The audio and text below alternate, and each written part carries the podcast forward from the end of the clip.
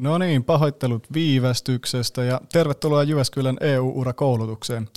Mun nimi on Totti Sivonen, mä oon eurooppalaisen Suomen toiminnanjohtaja ja yhdessä Eurooppa-nuorten kanssa niin me järjestetään tänä syksynä EU-urakoulutuksia, joissa me rohkaistaan suomalaisia nuoria aikuisia, opiskelijoita ja vastavalmistuneita EU-urille. Tämä Jyväskylän tilaisuus on tämän vuoden viimeinen, eli tervetuloa tänne ja meillä on tänään puhujina uristaan ja hakumenettelyistä kertomassa Ismo Ulvila, Euroopan komission Suomen edustuston viestintäpäällikkö, Ismo vilkutti siinä, Tiina Enruth, valtioneuvoston kanslian EU-erityisasiantuntija, Jesse Jääskeläinen, Mia-Petra Kumpula-Natrin kabinettipäällikkö, Jesse osallistuu etänä, ja Mika Somppi, Euroopan komission Suomen edustuston hallintopäällikkö. Aloitetaan tästä ihan pian Euroopan komission Suomen edustuston viestintäpäällikön Ismo Ulvilan avauksella ja sen jälkeen mennään sitten Ismon, Jessen ja Tiinan urien esittelyihin. Sen jälkeen siirrytään hakumenettelyihin ja sitten otetaan vielä loppuun yleisökysymykset. Lopussa saatte EU-ura-materiaalipaketin ja me kerrotaan teille hieman EU-uraverkostosta. Mutta nyt toivotan tervetulleeksi Euroopan komission Suomen edustuston viestintäpäällikön Ismo Ulvilan avaamaan tilaisuuden. Tervetuloa Ismo.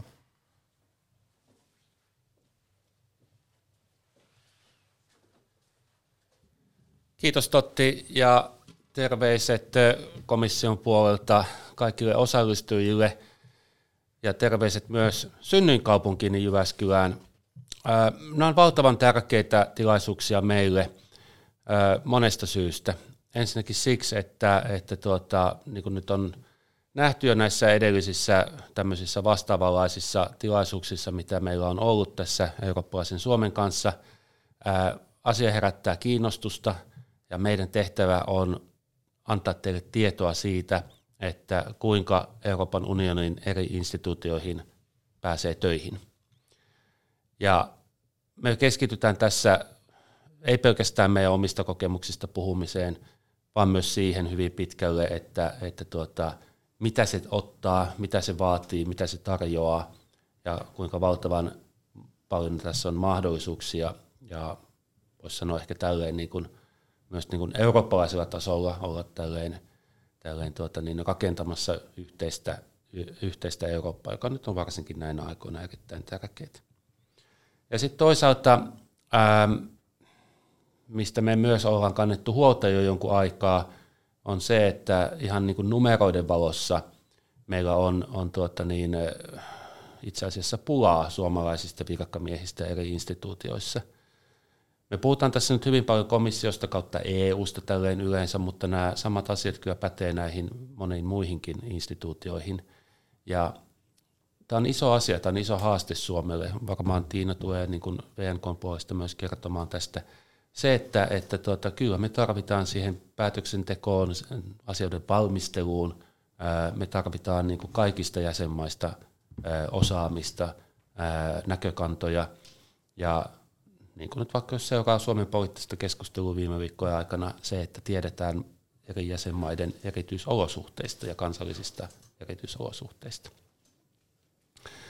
Mutta näin, pidemmittä puhetta, niin siirrytään, siirrytään tuota, niin varmaan ihan suoraan asiaan. Meillä on tosiaan neljä puhujaa tässä. Ää, meillä on suhteellisen lyhyet esitelmät kaikilla jonkunmoisia slideshowta, ja meidän kaikkien toive on se, että saataisiin mahdollisimman paljon keskustelua myös aikaiseksi, koska jälleen kerran niin, niin tuota, me koemme ja minä itse koen hyvin paljon sen, että, että tuota, meidän tehtävämme on jakaa kaikki se tieto, mitä, mitä tuota meidän asiakkaat, eli te haluatte tietää. Näin. Minä saan kunnian aloittaa tässä tuota niin, muutamalla slaidilla ja hyppelen niistä tuonne tuota ensimmäiseen.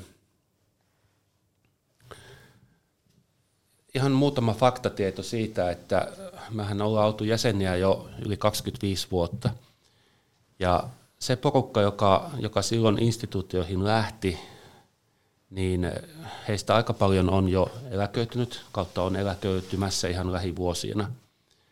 Ja jos me edustetaan suomalaisina tuommoista niin kuin puolitoista prosenttia koko virkamieskunnasta, niin numerisesti se ei ole montaa.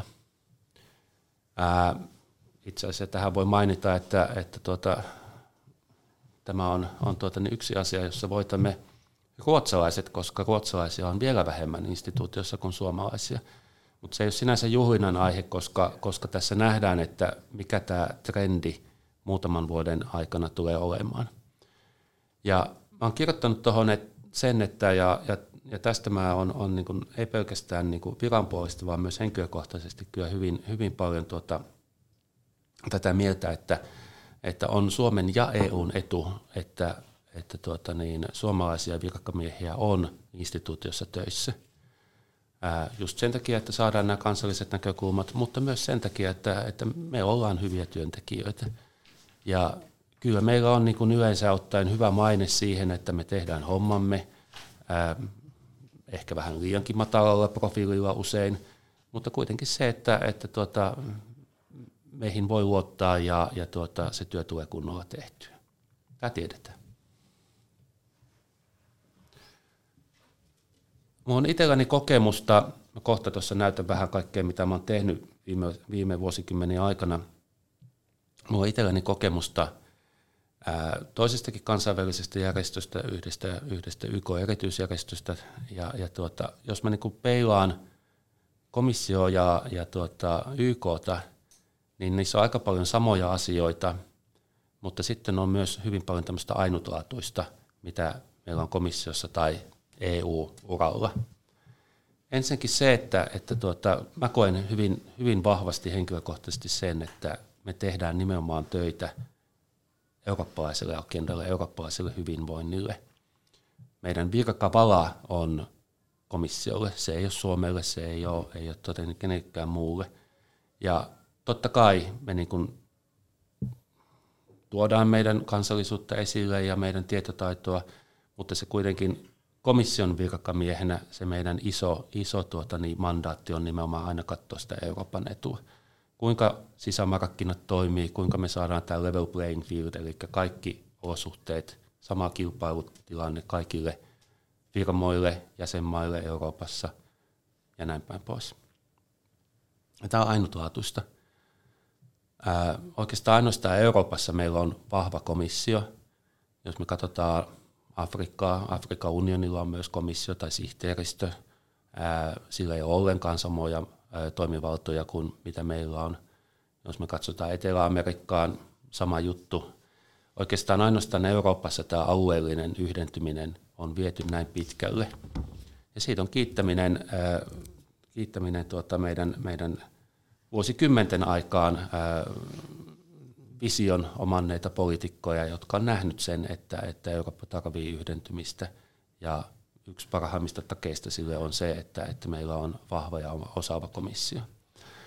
Eli olla töissä komissiossa on näköalapaikka. Ää, siinä tehdään valtavalla tämmöisellä vipuvaikutuksella työtä.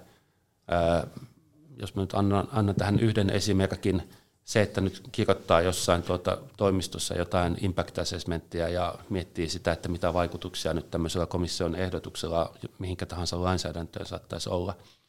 Se ei ehkä näytä kauhean tälleen niin kuin valovoimaiselle ja näin, mutta sitten kun se komission ehdotus tulee ja sitten se lähtee yhteispäätösmenettelyyn ja sitten kun siitä tulee EU-lakia, niin sitten sillä yhtäkkiä onkin valtava vaikutus 500 miljoonan ihmisen elämään Euroopassa – ja sitten kun puhutaan tästä niin sanotusta Brussels-effektistä, niin useinhan se käy niin, että eurooppalaista sääntelyä, siitä tulee se standardi, joka sitten viedään myös moniin muihin maihin kautta muut, muut maat ottaa, ottaa tämmöisen saman standardin käytäntöön.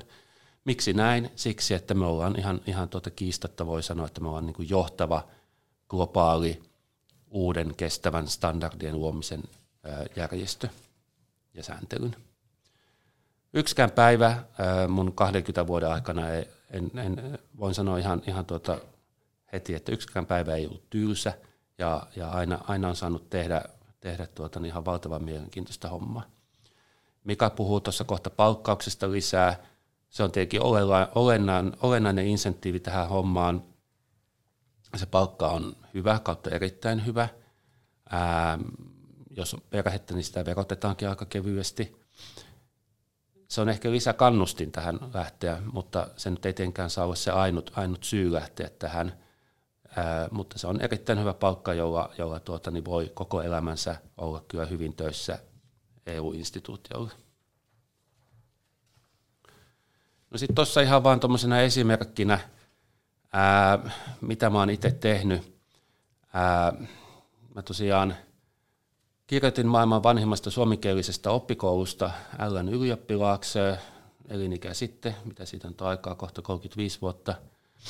Ja mä olin tehnyt kaikenlaisia kesätöitä siinä.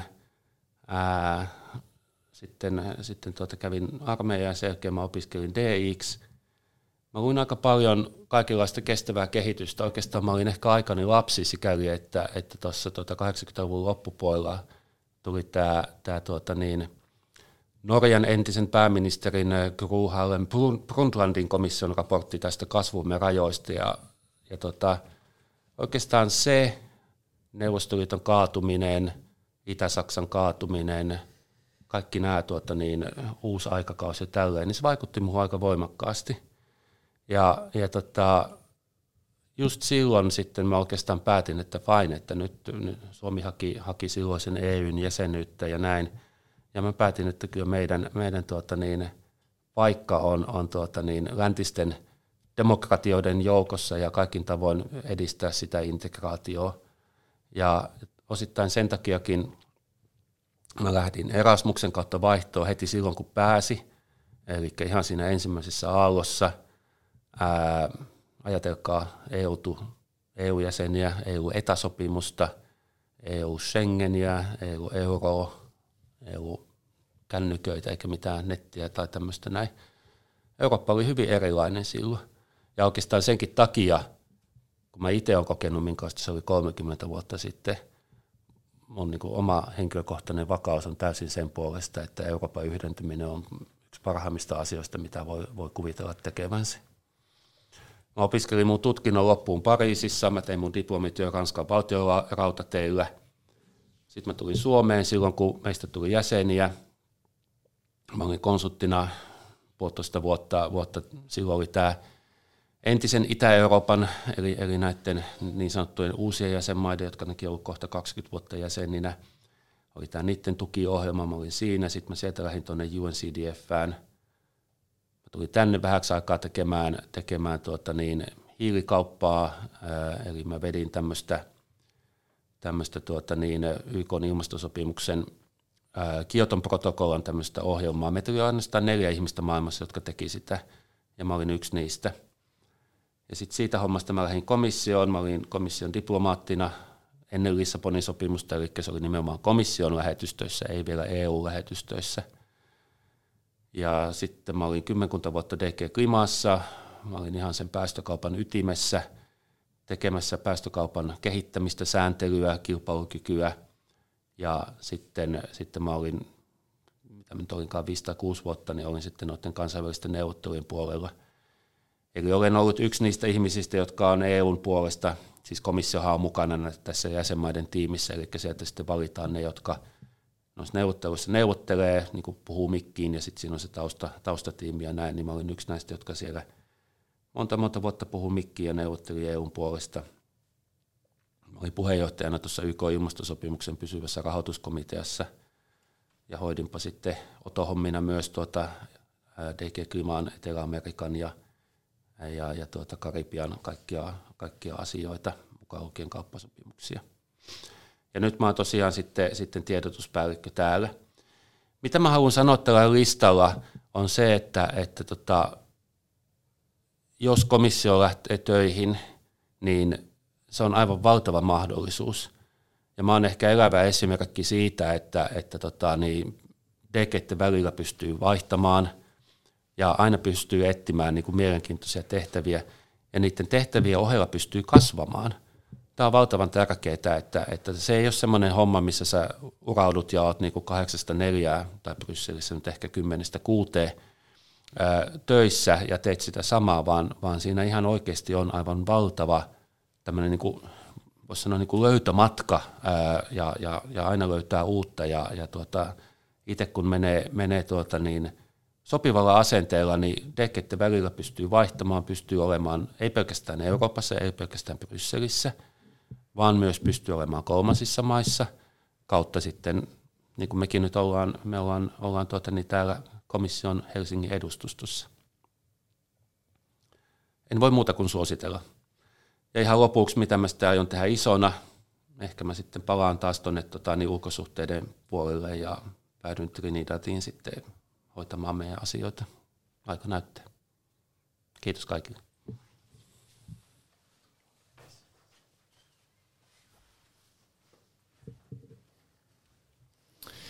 Noin, kiitoksia Kiitoksia Ismo avaussanoista sekä uraesittelystä. Seuraavaksi toivottaisin tervetulleeksi Jesse Jääskeläisen eli europarlamentaarikko Mia-Petra Kumpulanatrin kabinettipäällikön. Jesse osallistuu etänä Brysselistä käsin. Kiitos Jesse, että pääsit paikalle. Ja sanoisin vielä tähän kohtaan, että yleisökysymyskohtaa varten voi pistää tuonne chattiin jo tässä vaiheessa kysymyksiä ja me sitten vastaillaan niihin tuossa lopuksi. Mutta nyt niin toivottaisin Jessen tervetulleeksi esittelemään uransa. Tervetuloa Jesse. Kiitos Totti ja toivon, että ääni kuuluu sinne, sinne oikein hyvin. Tuota, ihan pikku hetki, kun tässä säädän vain, että saan teille näkyviin oman ruutuni ja pikkuhiljaa sieltä varmaan jotain toivon mukaan näkyy ja nyt jos tuota, niin, ei näy, niin sitten voi vitsin harmin paikka. Tuota, tässä pitäisi teillä näkyä nyt slaidit. Saako mahdollisesti Totilta sellaisen kuittauksen, niin tuota, mä pääsen heti aloittamaan sitten. Hyvin näkyy. Mahtavaa. Hei, tervetuloa EU-urakoulutukseen minunkin puolestani. Eli Jesse Jääskeläinen olen ja toimin Mia-Petra Kumpulanatrin kabinettipäällikkönä täällä Brysselissä. Ja, ja tuota niin, tänään onkin jännittävä päivä, nimittäin saan päästä tekemään työtä sellaisen asian kanssa, minkä parissa on aikaisemmassa työssä tehnyt kovastikin töitä, eli, eli puhutaan AFKO-valiokunnasta, eli perussopimuksiin liittyvästä valiokunnasta, joka tekee laajaa työtä Euroopan unionissa ja aikaisemmassa työssä eurooppalaisessa Suomessa, niin olin mukana muun muassa tulevaisuuskonferenssissa, joka myöskin näitä asioita aika paljon liippaa. Tuota, lyhyesti omasta taustastani, eli nykyisin toimin siis kabinettipäällikkönä ja, ja tuota, tätä aikaisemmalla uralla on toiminut eurooppalaisen Suomen toiminnanjohtajana noin vuoden verran ja sitä ennen asiantuntijana myöskin eurooppalaisella Suomella. Tätä ennen olin kehitys- sekä, kehitysjärjestö Fingolla töissä asiantuntijana ja sitä ennen on tehnyt myöskin poliittisia tehtäviä, on ollut Demari-opiskelijoiden puheenjohtajana kaksi vuotta, eli ihan täyspäiväisessä työssä siellä, ja sitten Eurooppa-nuorissa myös puheenjohtajana yhden vuoden. Ja oikeastaan oman tällaisen oman äh, tuota, ehkä virallisen uran, eli oman alan tehtävät alkoivat tuossa 2015, kun äh, aloitin treiniinä tämmöisessä viestintätoimistossa kuin Milton, Milton ja siellä yritysviestinnän puolella. Ja siitä on lähtenyt tosiaan polku sitten tänne suuntiin, aina tänne Euroopan parlamenttiin saakka. Noista asiantuntijatehtävistä niin tosiaan on ollut järjestämässä Suomessa eurovaalikampanjaa ja siihen liittyviä kokonaisuuksia. Aiemmassa työhistoriassa myöskin taustaa, niin kuin aiemmin mainitsin, niin Euroopan tulevaisuutta koskevia projekteja, tulevaisuuskonferenssi näistä kaikista suurin, mutta myöskin esimerkiksi Suomen EU-puheenjohtajakausi on ollut mulla yksi, yksi ihan tosi iso projekti. Unohtamatta tietenkään ulkoministeriön erilaisia Eurooppa-tiedotushankkeita, jossa on päässyt hyvinkin mielenkiintoisten sisältöjen pariin. Ihan lyhyesti voi sanoa taustaa myöskin, että on, on politiikassa ollut mukana, eli on ollut myös kunnanvaltuutettuna ja, ja tuota, myöskin tämä demariopiskelijoiden tehtävän kautta on istunut monissa työryhmissä ja muun muassa STPn eduskuntaryhmässä ja puoluehallituksessa ja puolueen valtuustossa. Eli voisi sanoa, että aika laaja kokemus, mutta tämä ei tietenkään pidä antaa hengästyttää ketään, joka mahdollisesti EU-uralle toivoo, nimittäin EU-uralle, jos nimenomaan parlamenttiin haluaa ja haluaa tänne MEPin kabinetteihin mukaan, niin teitä on hyvin erilaisia. Ja meidänkin omassa kabinetissa on hyvin monipuolinen kattaus erilaisia ihmisiä, jotka tulee erilaisista taustoista. Ja tämä on oikeastaan sellainen asia, mitä ajattelin, että teille voisin tässä koulutuksessa kertoa. Eli minkälaisista kaikista taustoista ihmiset tänne pääsee ja miten. Ja, ja ensi alkuun on sanottava Euroopan parlamentista, että on aivan, niin kuin Ismokin tuossa sanoi aikaisemmin, että aivan huikean mielenkiintoinen työpaikka, eli, eli hyvin monipuolinen, pääsee hyvin erilaisten kokonaisuuksien kanssa tekemään töitä, ja, ja tuota, niin vähän riippuen sitten kabinetista ja MEPin painotuksesta täällä meidän päässä, niin myös sitten hyvinkin sukeltamaan sisälle siihen oman alan lainsäädäntöön ja, ja tuota erilaisiin sisältöihin. Tietysti poliittisten avustajien tausta aina hiukan poikkeaa siitä, mitä, mitä sitten esimerkiksi virkahenkilöt tekee. Meillä on siis poliittista vastuuta ja me ollaan vastuussa MEPille meidän työstä ja me keskitytään hyvin pitkälti siihen lainsäädäntöön, mitä, mitä Euroopan unionissa tehdään. Eli meillä monesti vastuut on jaettu niin, että jokaisella avustajalla on jokin substanssi, vastuu esimerkiksi jostakin valiokunnasta tai vaikka kokonainen valiokuntavastuu. Ja sitten sitä työtä seurataan siinä valiokunnassa ja mikäli esimerkiksi MEPille tulee vaikka jokin raportöörivastuu, niin sitten siinä on avustaja, joka esimerkiksi työskentelee sitten näiden lakitekstien, muutosesityksien ja pohjien kanssa. Vastaava voi olla myöskin esimerkiksi vaikka varjoraportti tai, tai jokin muu vastaava tämmöinen mielipide. Eli ollaan hyvin tiivisti näitä tällaisten asioiden kanssa töissä. Nyt sitten niistä reiteistä, että miten pääset MEPin kabinettiin töihin. Niitä on monia. Ehkä kaikkein sellainen selkein reitti olisi se, että, että hakee harjoitteluun europarlamentaarikon kabinettiin. Suurimmalla osalla suomalaisten europarlamentaarikkojen kabineteissa on vuosittain rotaatioita, yleensä yhdestä kahteen rotaatiota, eli haetaan aina yhdestä kahteen harjoittelijaa.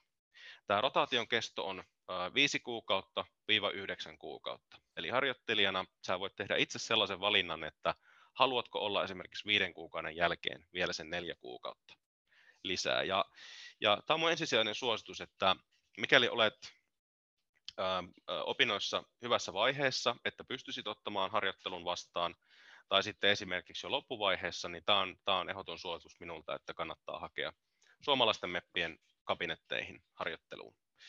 Ja, ja joskus käy niin hyvä tuuri myös sen harjoittelun aikana, että, että voi myös aueta se avustajan tehtävä siinä harjoittelun kuluessa. Ja jos näin käy, niin voi tietysti hyvin kompetenttina hakijana myöskin sitten hakea tätä avustajan tehtävää. Öm, tuota, eli meppien kabineteissakin on siis vaihtuvuutta ja, ja tämä on hyvä ottaa huomioon silloin, kun haet sitä avustajan tehtävää. Um, harjoittelu ei suinkaan ole ainut, mutta se on siinä mielessä hyvä, että saat perspektiiviä siihen, että millaista se EU-työskentely täällä on, onko se sun oma juttu, ja, ja se on hyvin sellainen turvallinen tapa tutustua Euroopan parlamentin toimintaan. Ja aika usein, useimmat harjoittelijat avu, aloittaa työnsä tämmöisestä enemmän hallinnollisesta puolesta ää, ja, ja viestinnällisestä puolesta. Ja se on myöskin jotain, mitä mä suosittelen myös laittamaan esimerkiksi hakemuksiin. Eli, eli kun jos tai kun haet esimerkiksi meppien kabinetteihin, niin tämä on, nämä on sellaisia ominaisuuksia, mistä on hakemuksessa hyötyä. Ja sinne voi myös laittaa, jos olet kiinnostunut niistä kokonaisuuksista, mistä tämä kyseinen meppi, jolle haet. Jos olet niistä kokonaisuuksista kiinnostunut, niin ilmaiset toki myöskin sitten se. Mutta näen paljon myös hakemuksia, missä ollaan menty hyvin vahvasti se substanssi edellä harjoittelijaksi, ja, ja sitten se saattaa se työ tyssätä vaikka, tai tie tyssätä vaikka, vaikka tuota, niin, ää, vaikka olisit kompetentti myös niillä hallinnollisilla ja viestinnällisillä osa-alueilla. Eli monesti kuitenkin nämä avustajat, eli APAT, Accredited Parliamentary Assistance, on vastuussa niistä politiikkakokonaisuuksista. Niistä kyllä jyvitetään vastuuta myös harjoitteelle silloin tällöin, mutta tämä on myös jotain, mihin pitää kasvaa ja jotain, mihin pitää hankkia asiantuntemusta. Eli, eli tämä on se prosessi tavallaan, miten, miten toimitaan omat suositukseni siitä, että miten kannattaa hakea europarlamenttiin harjoitteluun. Eli suomalaisille me tietysti kannattaa hakea, mutta ei ole poissuljettua, että hakisi esimerkiksi myös jonkun toisen, esimerkiksi Ruotsin, ruotsalaisille mepille, eli niitäkin täällä kyllä myös näkee. Ehkä vähän harvinaisempaa, mutta ei suinkaan poissuljettua, eli, eli sillä tavalla voi myös sitä omaa reviriään sillä tavalla laajentaa. Toinen minusta oikein erinomainen väylä, jos kiinnostaa poliittinen työ ja, ja sitä kautta myös eteneminen Euroopan parlamentissa, niin on sihteeristön hakeminen. Esimerkiksi meidän päässä Francis Valls harjoittelu on ehdottomasti semmoinen, mitä voin suositella. Siinä pääsee suoraan poliittiseen valmisteluun mukaan ja, ja tuota, erinomainen väylä myös hakea sit myöhemmin mepeille, joko töihin tai sitten harjoitteluun, jolloin pääsee myöskin tähän Euroopan parlamentin putkeen sisälle. Nämä harjoittelut on siis hyviä väyliä, ja näissä myös oppii sen, että miten Euroopan parlamentissa toimitaan. Eli, eli mikä täällä on se toimintakulttuuri, miten erilaiset lainsäädännön vaiheet toteutuu, miten niissä ollaan mukana, mikä se oma rooli sillä kullakin MEPillä ja niin edelleen on. Ja, ja tämä on mun ensisijainen suositus, mutta kuten meidänkin kabinetissa, niin meillä on tällä hetkellä neljä avustajaa, joista yksi on tullut harjoittelun kautta ja sitten kolme muuta on tullut jotain muuta reittiä. Nyt nämä muut reitit voi vaihdella tosi paljon. Eli kun mä näytin vaikka tuossa teille mun reittiä, niin mä oon tullut kansalaisjärjestökentältä ää, töihin MEPin kabinettiin, mutta meillä on esimerkiksi konsulttitaustaisia henkilöitä myös, ja sitten on tutkimusavustaja taustalla myöskin tullut töihin. Näissä ratkaiseva on se, että millaisia asioita osaat ja millä tavalla ne on siirrettävissä sitten tähän Euroopan parlamentin työhön. Jos olet ollut työskennellyt läheisesti esimerkiksi vaikkapa energiakysymysten parissa, niin nämä on erittäin hyviä merittäjä, jos haet MEPille, joka työskentelee energiakysymysten parissa. Eli tavallaan tällä tavalla voit löytää myös itsesi sitten MEPin kabinetista. Ja näitä hakuja laitetaan ja MEPit on aika aktiivisia laittamaan ulospäin, mutta mä itse myös suosittelisin seuraamaan MEPPien työtä, eli ottamaan sellaiset MEPit, joiden kanssa ajattelet, että oma arvomaailma voisi olla suunnilleen samankaltainen, niin ottamaan seurantaa ja mahdollisesti jopa tutustumaan. Ja nyt kun tässä on kuitenkin tästä koronapandemiastakin hiukan toivottu ja voidaan järjestää tapahtumia, niin Suomessakin MEPit vierailee todella aktiivisesti, niin suosittelen myös henkilökohtaisesti tutustumaan. Eli jos tiedät verkottoitumistilaisuuksia tai vastaavia, niin niihin suosittelen myös osallistumaan ja luomaan sen henkilökohtaisen kontaktin siihen kyseiseen edustajaan, jos olet kiinnostunut. Nämä on mun ensisijaisia neuvoja, vaikka saattaa kuulostaa aika semmoisille ehkä osin myös, että miten tavoitan tämän MEPin tai, tai miten miten pääsisin tavallaan tähän ikään kuin tähän tavallaan järjestelmään mukaan, niin itse olen myös lähtenyt siitä, että on ollut rohkea ja tutustunut erilaisiin meppeihin, sanonut rohkeasti käsipäivää ja sillä tavalla niin kuin päässyt tähän, tähän hommaan mukaan. Ja jo ennen tavallaan näitä mun kansalaisjärjestötehtäviä, niin olin siinä ihan vapaaehtoistyössäkin aktiivinen. Eli näin sen vaivan, että tiedän sen toimintakentän, missä, missä haluan olla tulevaisuudessa töissä. Ja siitä se on oikeastaan lähtenyt, eli hyvin pienistä askelista. Um, tuota, eli, eli tärkeää on, että tiedät, milloin tällaisia ilmoituksia tulee, eli seurantaan nämä kyseiset MEPit, ketkä on kiinnostunut, vastaavasti nämä sihteeristöt ja, ja tuota, niin myös sitten erilaiset esimerkiksi vaikkapa uutiskirjeet. Um, ja myös hyvä vinkki on tutustua meihin kabinettipäälliköihin, eli useimmat meistä hoitaa näitä rekrytointeja, eli se on myös tärkeä väylä, että voi laittaa sen avoimen hakemuksen myös tulemaan meille. Ja me aina katsotaan, me aina katsotaan meidän kaikki sähköpostit, joten sillä tavalla äh, tällaisetkin asiat jää rekisteriin meille. Eli voidaan katsoa, että jos, jos koska tämmöinen hyvä sauma aukeisi, niin tiedetään, että tämmöinen tyyppi on meille hakenut. Niin ihan rohkeasti voi myös. Ja miksi vielä suosittelen avustajaksi lähtemistä, avaa todella hyvin teitä parlamentin eri suuntiin. Me nähdään esimerkiksi meidän järjestämistä koko ajan erilaisia sisäisiä kilpailutuksia, urakilpailuja, joihin voi lähteä mukaan. Esimerkiksi tämä oli itselle sellainen mielenkiintoinen juttu, mitä ei ehkä tämän parlamentin ulkopuolelta nähnyt niin vahvasti. Vastaava erinomainen tilaisuus myös verkottua erilaisten toimi, toimijoiden kanssa.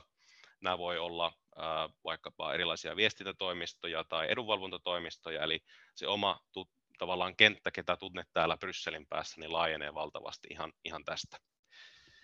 Tuota, Eli, eli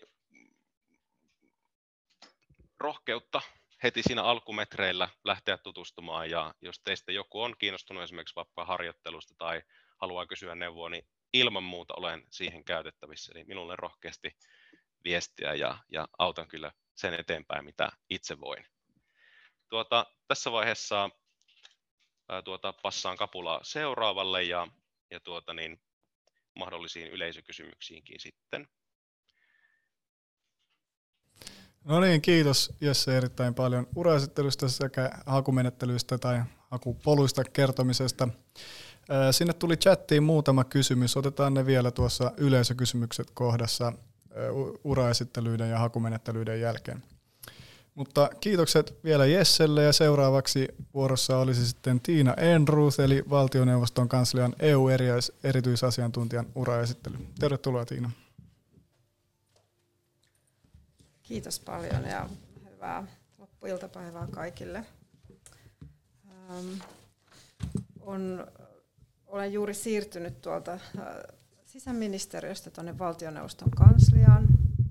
Valtioneuvoston kanslian rooli tässä äh, EU-urissa on, on se, että äh, he ja me koordinoimme tätä kokona- kokonaisuutta Suomessa. Ähm, tavallaan johdetaan sitä toimintaa sieltä käsin ja, ja tehdään yhteistyötä muiden ministeriöiden ja eri toimijoiden kanssa tässä kokonaisuudessa. Ja yhtä lailla meillä on suuri huoli tästä EU, suomalaisten EU-virkamiesten vähenemisestä ja ollaan, ollaan seurattu tätä EU-selonteossa nostettuja haasteita ja pyritään tukemaan tässä ratkaisussa. Jos ihan ensin siirrytään ensimmäiseen kalvoon, niin, äh, niin tosiaan varsinainen virkani on tuolla äh, sisäministeriössä kansainvälisten asioiden yksikössä ja, ja siirryin reilu viikko sitten valtioneuvoston kanslian EU-asioiden äh, sihteeristöön. Tätä, erityisesti näitä EU-rekrytointeja edistämään. Kiitos omasta urapolusta muutamia nostoja, mitä toivoisin, että voisin tavallaan antaa teille vinkkeinä, niin ähm, kun opiskelin, äh, niin tein samalla myös tämmöistä, äh, niin kun, a, silloin kutsuttiin assistentiksi, mutta äh, tuolla kansainvälisen liiketoiminnan laitoksella Helsingin kauppakorkeakoulussa assistant professor oli se varsinainen termi sitä työtä. Ja se oli erittäin hyödyllistä. Siinä sai jo vähän luotua kontakteja ja tein gradutyön ohella vähän tutkimusta ja kävin noissa kansainvälisissä seminaareissa puhumassa. Et se oli ehkä semmoinen ensimmäinen steppi, mitä voin suositella noiden kontaktien luomiseen. Ja siellä ollessani niin kävi niin, että minun pöydälleni tuli tämmöinen korkeakouluharjoittelija, hakuilmoitus pyydettiin, että laita tämä koulun verkkoon, ja, tai, tai silloin puhuttiin vielä ihan ilmoitustauluista. Ja, ja silloin, silloin tota, syntyi itsellenikin ajatus, että hei, tämä on ulkoministeriön suurlähetystö, se oli Dublinissa, että minäpä haen itse sinne myös ja satuin sitten pääsemään. Ja sille tielle jäin, että en enää palannut sitten kauppakorkeakouluun, vaan sieltä Dublinin suurlähetystöstä satuin pääsemään – silloin puhuttiin niin kuin komission harjoitteluohjelmasta, tämmöinen stagiair-ohjelma, nyt se on tämä Blue Book äh, trainee. Ja muistan, ähm, tavallaan toivon niin teille sellaiseksi vinkiksi, että tar- tarttukaa hetkeen ja tarttukaa tarjouksiin, vaikka ne sillä hetkellä voi tuntua tosi hankalilta. Mä itse asiassa muistan, että mä, mä suurin piirtein niin kuin itkin sitä, että kun olisin halunnut vielä palata Suomeen sieltä Dublinista, että mulle tarjottiin, tai sattui tulemaan tämä komission harjoittelu ja, ja ymmärsin, että siihen täytyy tarttua, mutta toisaalta se oli vähän ristiriitaista, kun olin jo ajatellut, että palaan takaisin Suomeen.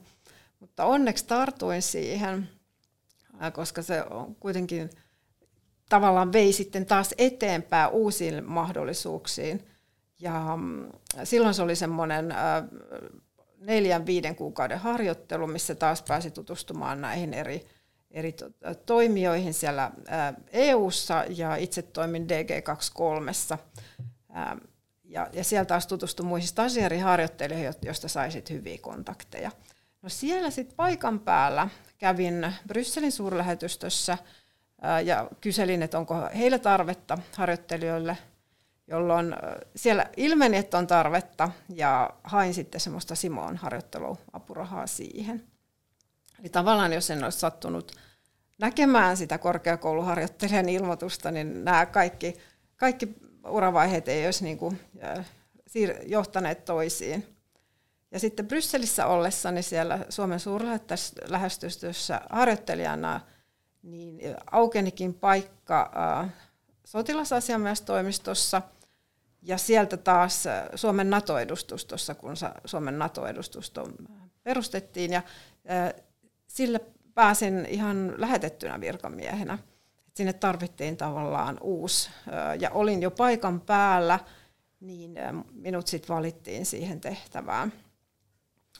Ja tavallaan niin kuin, tosiaan suosittelen sellaista maksimaalista joustoa siinä tilanteessa, että vaikka on, siinä on tietty epävarmuuden tunne koko ajan, mutta, mutta tavallaan aina vaan yrittää sitten katsoa, että mitä muita mahdollisuuksia on ja mihin voi tarttua, vaikka edellinen pesti olisikin päättymässä, edellinen harjoittelu olisi päättymässä ihan niin kuin muutaman kuukauden sisällä, niin siellä paikan päällä voi löytää kuitenkin ihan hyviä asioita sitten tai tehtäviä. No sitten joudun palaamaan perhesyistä Suomeen, joudun ikäväkseni keskeyttämään tuon kahden ja kolmen, kahden kolmen vuoden jälkeen tämän Suomen NATO-edustuston työn perhesyistä, mikä harmitti valtavasti siinä elämänvaiheessa taas, että oli jotenkin jo kotiutunut sinne Brysseliin ja tuntui taas vaikealta tai haastavalta palata.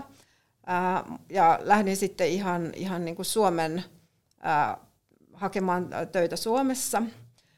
Toimin, palasin oikeastaan niin kuin juurille kauppakorkeakoulun tehtäviin henkilöstön ensin ihan assistentiksi. Hain tuonne Sanomaan Veessoille jälleen kerran, tavallaan koulutusta vähän alempaan tehtävään, mutta ajattelin kanssa, että se olisi mahdollisuus saada jalka vähän oven väliin sinne.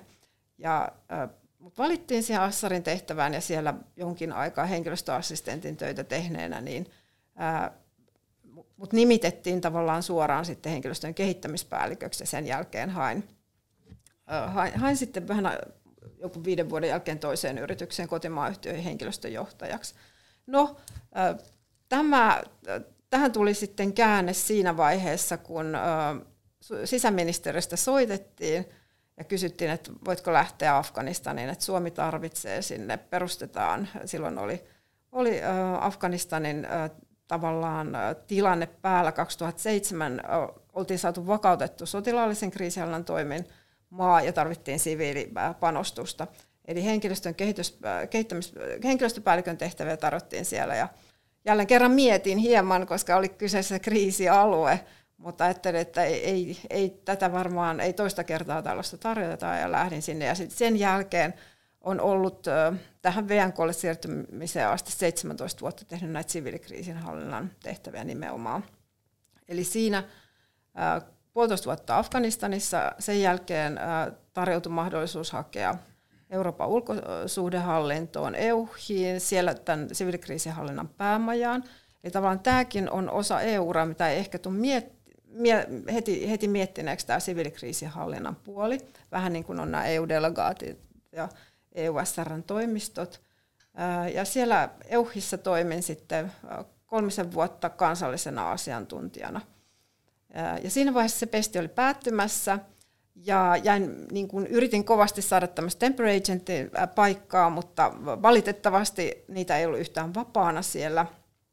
Ja joudun palaa Suomeen, mutta siinä taas aukesi mahdollisuus hakea kriisihallintakeskukseen, joka lähettää näitä kansallisia asiantuntijoita ja muita siviilikriisihallinnan asiantuntijoita, jos toimin sitten pari vuotta, ja sieltä hain sisäministeriö, joka taas sitten vastaa näistä siviilikriisihallinnan kotimaan valmiuksista, eli näistä rekrytoinneista isommassa kuvassa, ja siellä toimin sitten reilun seitsemän vuotta, ja missä on mun taustavirka edelleen, ja nyt siirryin EU-rekrytointi- ja edistämistehtäviin tänne valtioneuvoston kansliaan. Lähinnä just, mitä, mihin haluaisin teitä kannustaa, niin siihen, että tarttukaa äh, tilaisuuteen, mahdollisuuksiin, vaikka ne just ehkä teidän elämäntilanteeseen silloin sovi, niin äh, se, se, tämä, tämä butterfly-efekt, että yksi asia johtaa toisiin, niin äh, kuitenkin on, tota, saattaa, saattaa olla tärkeää. Um, hetkinen, tässä ilmeisesti ei ole tullut sitä toista. Ah. Ah, mutta Joo, tässä, tässä pitäisi olla vielä yksi kalvo. No. Joo. Okei, okay, selvä. Joo, kiitos. Just, kiitos. Seuraava. Eli tuosta vielä. Aivan. Eli mm, jos siirrytään sitten tähän, suoraan tähän hakumenettelyt osioon, niin tuolla VNKssa on pyritty nyt aktiivisesti ryhtymään toimiin näiden EU-virkamiesten määrän lisäämiseksi. Hallituksen, hallitusohjelmassakin mainitaan tämä Suomi kokoaan suurempi maailmalla. Eli tavallaan nähdään, että nämä suomalaiset siellä, siellä, siellä EU-tehtävissä voi toimia linkkinä Suomeen, toisaalta antaa tietoa Suom- meille Suomessa, mitä, mitä siellä on meneillään, mihin kannattaa vaikuttaa ja vastaavasti heidän niin kuin sisäänkirjoittaa niin sanotusti noihin EU-linjauksiin sitä, niitä Suomen ajatuksia ja Suomen linjaa. Ää, että tällainen entistä enemmän tämmöinen yhteistyö ja yhteydenpito nähdään tosi tärkeänä tässä kokonaisuudessa. Ja tämän edistämiseksi niin VNKlla on perustanut, tämän, perustanut EU-rekrytointityöryhmän, jossa kaikki ministeriöt on edustettuina. Juuri tänään muun muassa oli kokous ja siellä keskustellaan yhdessä ja, ja niin kuin yhteistyössä, että miten kaikki voi toimia tämän kokonaisuuden edistämiseksi. Ja lisäksi nämä e, varsinaiset, mitä, mitä eri uravaihtoehtoja tai mahdollisuuksia teillä olisi päästä näihin EU-tehtäviin ja lämpimästi suosittelen niitä, koska jos mä mietin ministeriöitä, missä on itse ollut näissä tehtävissä, niin tuntuu, että ne on täynnä ihmisiä, jotka oikeastaan haluaisi olla EU-tehtävissä EU-uralla, mutta ei ole ainakaan, ja monethan on ollutkin osit, ainakin osan aikaa, mutta ei, ei ole koskaan päässeet siihen varsinaiseen niin kuin, uh, uraan. Uh, et se on kuitenkin niin houkutteleva, koska siinä on, siihen, sieltähän saa virkavapaatakin, että jos sinne sattuu pääsemään, niin se ei missään nimessä tarkoita mitään tavallaan tämmöistä life sentence, vaan, vaan se tuo mukanaan sen, että on tämä turva, tämä työ ja mahdollisuus, ei, ei tule irtisanotuksi, ei ole yteitä, siellä on mahdollisuus, niin kuin Ismo hyvin totesi, niin siirtyä eri e, puolille sitä EU-kokonaisuutta. Että siellä on tämän Euroopan ulkosuhdehallinnon, mikä on todella kiinnostava vähän niin kuin EUn, EUn ulkoministeriö, niin sen lisäksi tosiaan komissio, parlamentti ja sitten Eurooppa-neuvosto – ja vielä nämä, nämä niin kuin EU-delegaatiot ympäri maailmaa ja EU-SRn-toimistot. Ähm, niin jos miettii oikeastaan, mitä, mitä ensimmäisenä tulee mieleen tästä, niin on nämä varsinaiset EU-kilpailut. Ja nehän on erittäin tärkeitä ja niihin kannattaa ehdottomasti niin kuin osallistua ja valmistautua, vaikka ne on aika kilpailtuja. Niin sen, sen lisäksi, että niihin osallistuu ja ollaan saatu ennakkotietoa, tämä on vahvistamaton tieto vielä, mutta kuitenkin, että seuraava tämmöinen isompi Epson AD5 AD8 kilpailu olisi syyskuussa 2023, eli reilun tai vajaan vuoden päästä tällä hetkellä. Ja siihen tarvitsisi olla valmistunut, että ainakin kandidaatin paperit pitäisi olla siihen mennessä niin sanotusti ulkona että pystyy osallistumaan. Ja niihin kannattaa ihan osallistua hyvin, vaikka ilman muuta niihin kannattaa valmistautua ja panostaa, mutta jos tuntuu, että ei ehdi niin paljon, niin kannattaa silti osallistua, koska siinä saa jo kokemusta ja näkee vähän millaista mitä siellä, siellä on. Ja, ja seuraavalla kerralla, jos osallistuu myöhemmin, niin voi, voi tota, on, on paljon, paljon paremmat lähtökohdat siinä. Mutta sen näiden varsinaisten kilpailujen lisäksi kaikki kanavat, nämä niin sanotusti epätyypilliset työsuhteet, nämä lyhyt, määräaikaisemmat, lyhytaikaisemmat, niin nämä tilapaiset työmahdollisuudet kannattaa käyttää todella hyvin hyödyksi. Nämä kansalliset asiantuntijan tehtävät on, ministeriöt lähettää siviilikriisinhallinnan puolella, niitä lähetetään. Ne toimii tavallaan asiantuntijana EUn eri instituutioissa – niihin saa rahoitusta myös tuolta VNK-budjetista, mutta ne on ministeriöiden tai, tai virastojen täytyy niitä hakea. Ja siinä tärkeintä on ehkä se, että on jo jonkun verran työkokemusta. Et siihen ei voi ilman oman alan työkokemusta niin sanotusti oikein päästä, kun taas tuohon Epson AD5 AD8 kilpailuun ei tarvita tätä varsinaista työkokemusta. No, sitten on tämä kansallinen virkamieskoulutuksessa tämä NEPT-harjoittelu, eli niin sanotusti uran alkuvaiheessa olevat virkamiehet voi hakea siihen. Ja jos miettii, että, että miten kannattaisi ihan niin kuin, mistä lähtee liikkeelle, niin tämä harjoittelijat, tämä Blue Book Trainee, mistä, mistä kerrotaan myöhemmin vähän tarkemmin, niin tai atypical trainee, niin tämän tyyppiset olisi ehkä se paras tapa saada jalka oven väliin sinne EU-hun, koska siinä on kuitenkin muutaman kuukauden, onko se nyt tällä hetkellä viisi kuukautta, niin tämmöinen mahdollisuus päästä Brysseliin ja samalla voi heti alkaa kartoittaa näitä muita vaihtoehtoja, koska noissa instituutioissa, EU-instituutioissa on paljon tämmöisiä tilapäisapu, niitä kutsutaan intermere, intermere, äh, intermere-paikkoja, jotka tulee vain sisäisesti hakuun, esimerkiksi äitiysloman sijaisuuksia, muita tämmöisiä lyhytaikaisia sijaisuuksia. Niitä joutuu usein, että siinä täytyy tavallaan elää tietyssä semmoisessa epävarmuudessa ja napata niitä aina kun niitä tulee, mutta Brysselissä on joukko suuri joukko tällaisia ihmisiä, jotka seuraa näitä ja tarttuu niihin. Ja sitä kautta voi hakea esimerkiksi sitten contract agent-kilpailuihin, jotka on paljon edu- helpompia kuin nämä varsinaiset Epson AD-kilpailut, ja sitä kautta hakea noihin contract agent-tehtäviin. Ja lisäksi on tietenkin nämä temporary agent-tehtävät, jotka myös on tosi kiinnostavia. Ne on siinä mielessä erittäin hyviä, koska ne on verrattavissa virkamiesten etuihin ja, ja tehtäviin, mutta siihen tarvitaan kokemusta tai, tai ö, on hyvin vaikea tulla valituksi suoraan, eli kannattaa näiden muiden, muiden niin kuin vaihtoehtojen kautta yrittää hankkia sitä kokemusta ja niin sanotusti rakentaa sitä CVtä, että et, et noi on todella kiinnostavia nuo temporary paikat, noin yleensä neljä vuotta, mutta niihin on harva, harvoin pääsee, ellet ole jollain tavalla jo siellä sisällä tai nimi on jollain tasolla tunnettu. Mutta kiitos tästä minun puolestani ja, ja vaihdan taas kapulan seuraavalle puhujalle. Kiitos.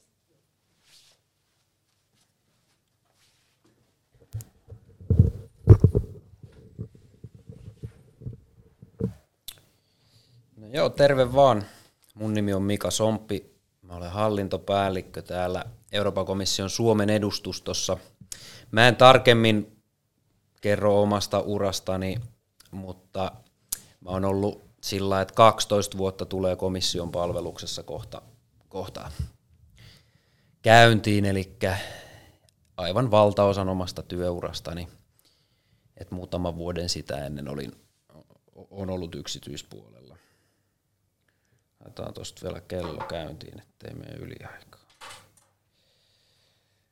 Joo, eli mä kerron nyt teille vähän siitä, että miten, miten EU-urille käytännössä pääsee. Siitä tuli jo aika monta vinkkiä tähänkin mennessä. Ja tota, aikaisemmin jo tuossa Tiina viittasi EPSOon, se on European Personal Selection Office, ja se on tämmöinen taho, joka tekee nämä valinnat tai järjestää valintaprosessit EU-urille. Sitten tietenkin rekrytoivat yksiköt tekee lopulliset valinnat siitä, että ketä lopulta valitaan, mutta EPSO on tavallaan se reitti, pääasiallinen reitti EU-urille. Mut tässä sanottiin monta kertaa termi jalka oven väliin, ja se on tosi tärkeä. Ja, ja erityisesti opiskeluvaiheessa oleville, niin se on ilman muuta tämä harjoittelu. Et yleensä puhutaan tosi paljon näistä virkamieskilpailuista, mutta mä oon itse ollut rek- rekrytointipuolella töissä Brysselissä ja nähnyt sen, että on hyvin tyypillinen reitti nykyään, että ensin ollaan harjoittelussa. Sitten saadaan tämmöinen joku väliaikainen paikka. Ja sitten siinä väliaikaisen paikan ohella tehdään kilpailuja, virka, virka, virkamieskilpailuita ja sitten saadaan lopulta se virkamiespaikka. Ja harjoitteluita on niin kuin oikeastaan voi sanoa, että melkein kaikilla EU-instituutioilla. Ja ne löytyy tuolta Epson sivuilta, kaikki nämä mahdollisuudet. Tässä esityksessä mä puhun lähinnä Euroopan komission Blue Book-harjoittelusta senkin takia, että se on oikeastaan kaikista isoin näistä, niin siinä on niin kuin eniten mahdollisuuksia. Mutta esimerkiksi Euroopan parlamentin Schumann-harjoittelu on hyvin samantyyppinen – hakuajat taitaa olla pikkusen erilaiset, mutta et, et et näitä, näitä voi niinku tehdä sillä tavalla, että, että hakee esimerkiksi useampaan ja katsoo, mihinkä sitten pääsee ja valit, valitsee siitä. Mutta tässä on nyt pikkusen asiaa tästä Blue Book-harjoittelusta, ihan perusasioita. Ja tuossa niin kuin Tiina mainitsi, niin nämä kestää viisi kuukautta, on aina kaksi jaksoa vuodessa, se on maaliskuusta heinäkuun loppuun ja sitten lokakuusta helmikuun loppuun. Tästä maksetaan apurahaa, se on noin 1300 nyt, kun sitten on pikkusen indeksi korjattu. Ja, ja tota, suurin osa näistä paikoista on Brysselissä ja Luxemburgissa, mutta on muitakin paikkoja monessa jäsenmaissa edustustoissa, niin kuin täällä Helsingissäkin meillä on tällä hetkellä on harjoittelija ja nyt on viime vuosina aika hyvin, hyvin ollaan saatu, saatu harjoittelijoita. Ja noin, noin pari tuhatta on, valitaan vuodessa näihin harjo, harjoitteluihin. Ja tämä on sillä lailla hyvää työkokemusta, että tässä niin kuin ajatellaan, että se on tämmöisen nuoren virkamiehen tasoista työtä, että siellä pääsee ihan oikeasti mukaan siihen, siihen sen, yksikön, sen yksikön työhön, mihinkä nyt sitten tulee valituksi. Hakemuksia tulee tosi paljon, paljon vuosittain, että se on aika, aika lailla kilpailtu. Ja senkin takia kannattaa olla tosi huolellinen, kun sitä hakemusta, hakemusta tekee. Ja kuka näihin voi hakea, niin pitäisi olla se kandidaatin tutkinto, sitten pitäisi olla kaksi EU-kieltä hallussa, josta toisen pitää olla englanti, ranska tai saksa. Eli tota, Suomessa hyvin tyypillinen kompo on siis suomi-englanti, ja se on täysin riittävä ja pätevä. Tässä ei ole ikärajaa, ää, aika paljon hakee just niin kuin sillä tavalla vasta valmistuneet tai pian valmistuneet, valmistumassa olevat, mutta mut kyllä harjoitteluita tekee myös esimerkiksi uranvaihtajat tai muuten varttuneemmat, jotka on kiinnostunut EU-asioista. Et, et, et sillä tavalla, vaikka, vaikka olisi jo vähän edennyt uralla, niin tämä on ihan mahdollista silti. Siinä on semmoinen ehto, että yli kuutta viikkoa ei ole saanut olla EU-harjoittelussa tai, tai töissä. Eli että jos nyt oot jos nyt tulee valituksi esimerkiksi ähm, Schumann-harjoitteluun ja Blue Book-harjoitteluun, niin sitten tavallaan niistä on valittava jompikumpi, että molempia ei voi tehdä. Sitten toi ensimmäinen kuulostaa sääntillisistä suomalaisista pikkusen hassulta, että pitää määräaikaan mennessä hakea. No joo, totta kai, mutta et, et, nämä, on, nämä on aika isoja nämä hakuprosessit ja on hyvin tyypillistä, että monella se jää viime tinkaan ja sitten sit, sit tulee ongelmia sen, sen tota, hakujärjestelmän kanssa ja koska sinne pitää myös aika paljon kaikkea dokumentteja ladata, niin siinä pitää olla kyllä ajoissa asialla, että ei, missään nimessä kannata jättää sitä siihen viimeiseen päivään. Ja tässä on nyt niin kuin tolleen yhtäkkiä nämä, nämä tota, pääaskeleet, miten tämä menee tämä homma, eli ensin tehdään tuommoinen tommonen tuota, ihan online-hakemus. Siellä on noin 12 15 000 hakijaa tyypillisesti. Niiden kelpoisuus tarkastetaan ja näistä noin kolmisen tuhatta valitaan sitten sinne niin sanottuun Blue, Book, Blue Book-listalle.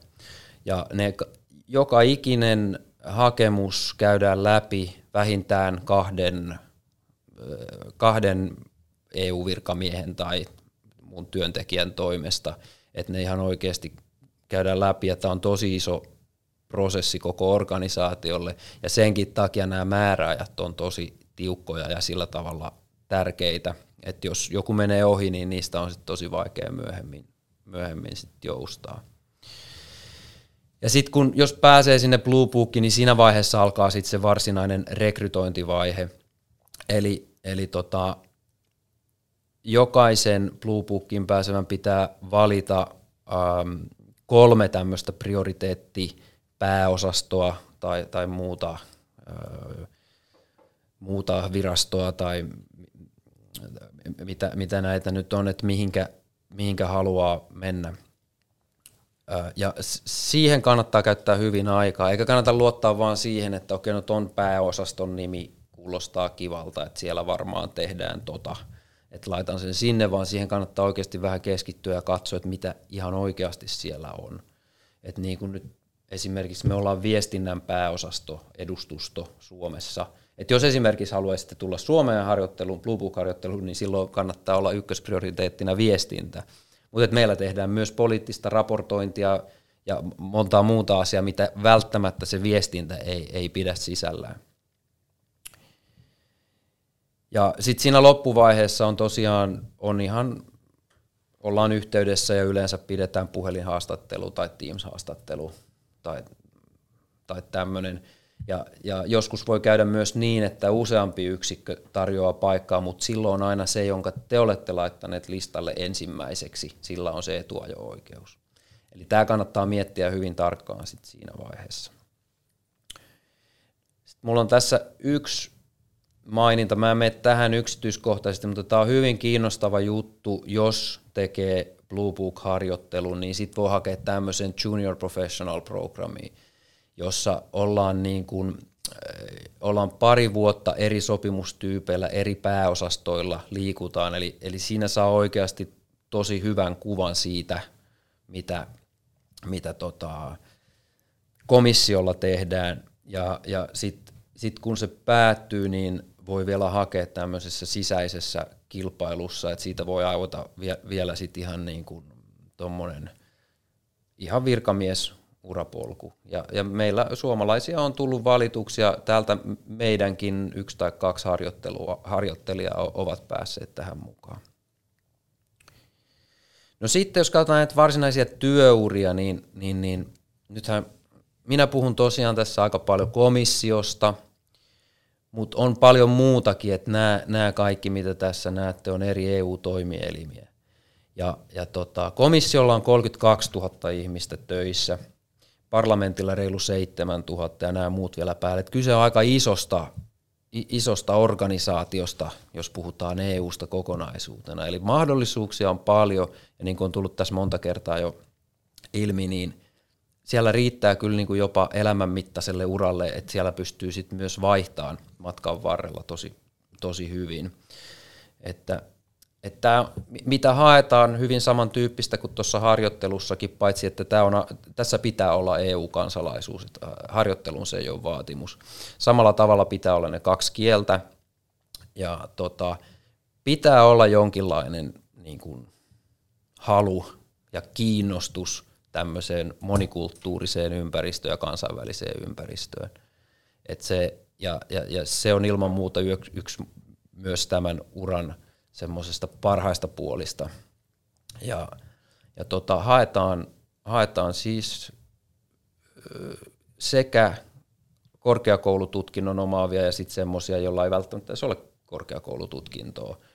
Tuossa näkyy nyt jotain profiileita, minkä, mitä esimerkiksi on, että siellä on, siellä on näitä tällaisia tyypillisiä taloushallinnon tehtäviä, lakijuttuja, tar- tarkastajia, sitten on myös paljon kääntäjiä, mutta näiden lisäksi on myös esimerkiksi autonkuljettajia, turvallisuushenkilöstöä, tiedemiehiä, jopa sairaanhoitajia jonkun verran, et, et, et löytyy, löytyy aika laidasta laitaan.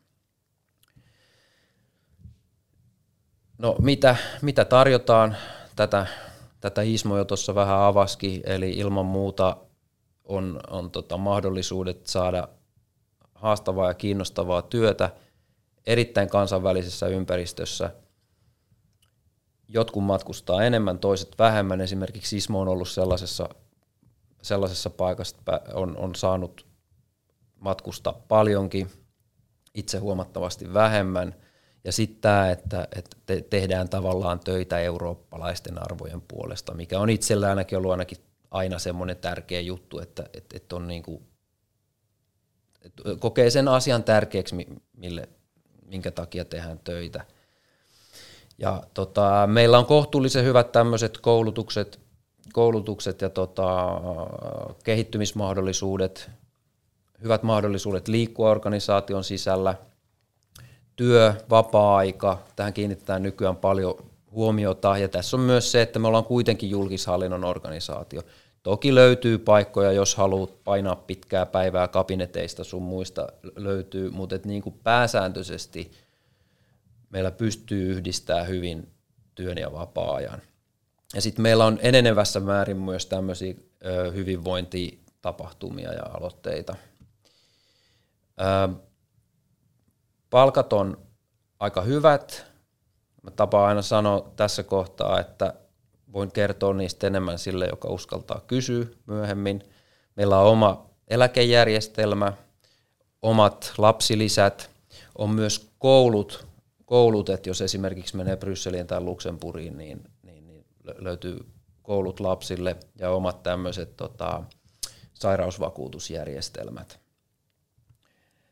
Ja tässä on nyt sitten vähän näitä, mä menen tämän lopun kohtuullisen nopeasti, koska, koska tota, tämä menee aika yksityiskohtaisesti, mutta tässä on nyt näitä samoja, mistä Tiina kertoi, että minkälaisia, että on ne varsinaiset vakinaiset virkamiehet, mutta sitten on, on contract agent ja temporary agent, eli tämmöisiä väliaikaisia, sitten on näitä interim staffeja ja, ja tota, muita reittejä, mutta jos nyt tuossa, tämä on se varsinainen varsinainen virkamieskilpailu, se on aika monitahoinen. Sitä ollaan kylläkin uudistamassa, että sitten kun se seuraava varsinainen kilpailu tulee, niin se on varmaan jo siinä vaiheessa uudistunut, että ehkä toivon mukaan ensi syksynä. Mutta siinä on useampi vaihe. Et ensin on tämmöiset niin sanotut palikkatestit, sitten on jotain testiä, jossa haetaan sen kyseisen alan, alan tota asiantuntemusta, ja tota, sitten mennään semmoiseen arviointikeskukseen Brysselin ihan paikan päälle ja sen jälkeen voi päästä varallaololistalle. Ja sitten kun on sillä varallaololistalla, niin sitten lähdetään hakemaan kontaktia varsinaisten rekrytoivien yksikköjen kanssa. Mennään haastatteluun ja sen jälkeen voi sit saada sen työpaikan. Tuossa on nyt muutama sieltä Epson sivulta, näistä on nyt jo on mennyt osa kiinnikin, että mitä on ollut auki, mutta sieltä kannattaa seurata, että näitä julkaistaan aina silloin tällöin – Tuossa on ollut esimerkiksi energia-asiantuntijoita ja ilmastoasiantuntijoita, mutta tämmöinen niin yleisvirkamieskilpailu on sitten tulossa ensi vuoden loppupuolella. Mutta se, mikä tässä vaiheessa, ja varsinkin jos sitten harjoittelua hakee, niin ehkä on mielenkiintoisempi reitti, jota kautta itsekin olen tullut, eli on nämä contract agentit. Et näissä on tyypillisesti kolmen vuoden sopimus, joka voi jatkaa kerran, eli se on kuusi vuotta, joka on aika pitkä aika kuitenkin nykymaailmassa. Ja siellä on eri tämmöisiä niin sanottuja function groupeja, et näihin kannattaa tutustua siellä Epson, Epson tota, sivuilla. Ja näissä on semmoinen, että sinne voit vaikka tänä iltana laittaa hakemuksen, että tavallaan sinne rakennetaan CV, ja sitten jos tulee joku paikka tai tarve johonkin, niin rekrytoiva yksikkö hakee sieltä, sieltä tota, tietokannasta profiileja ja sitten teihin saatetaan olla yhteydessä ja saattaa tulla, kutsu tekemään tämmöiset testit, monivalintatestit, jossa on kielellistä osaamista, matemaattista osaamista ja, ja abstraktia hahmottamista. Ja, ja, tota, ja tämä on semmoinen, niin että et vaikka ei nyt olisi suunnitelmissakaan, niin kannattaa ehkä laittaa se sinne. Ja tota, oikeastaan tässä lyhykäisyydessään nämä nämä reitit, että vastataan mielellään sit, sit kysymyksiin lisää.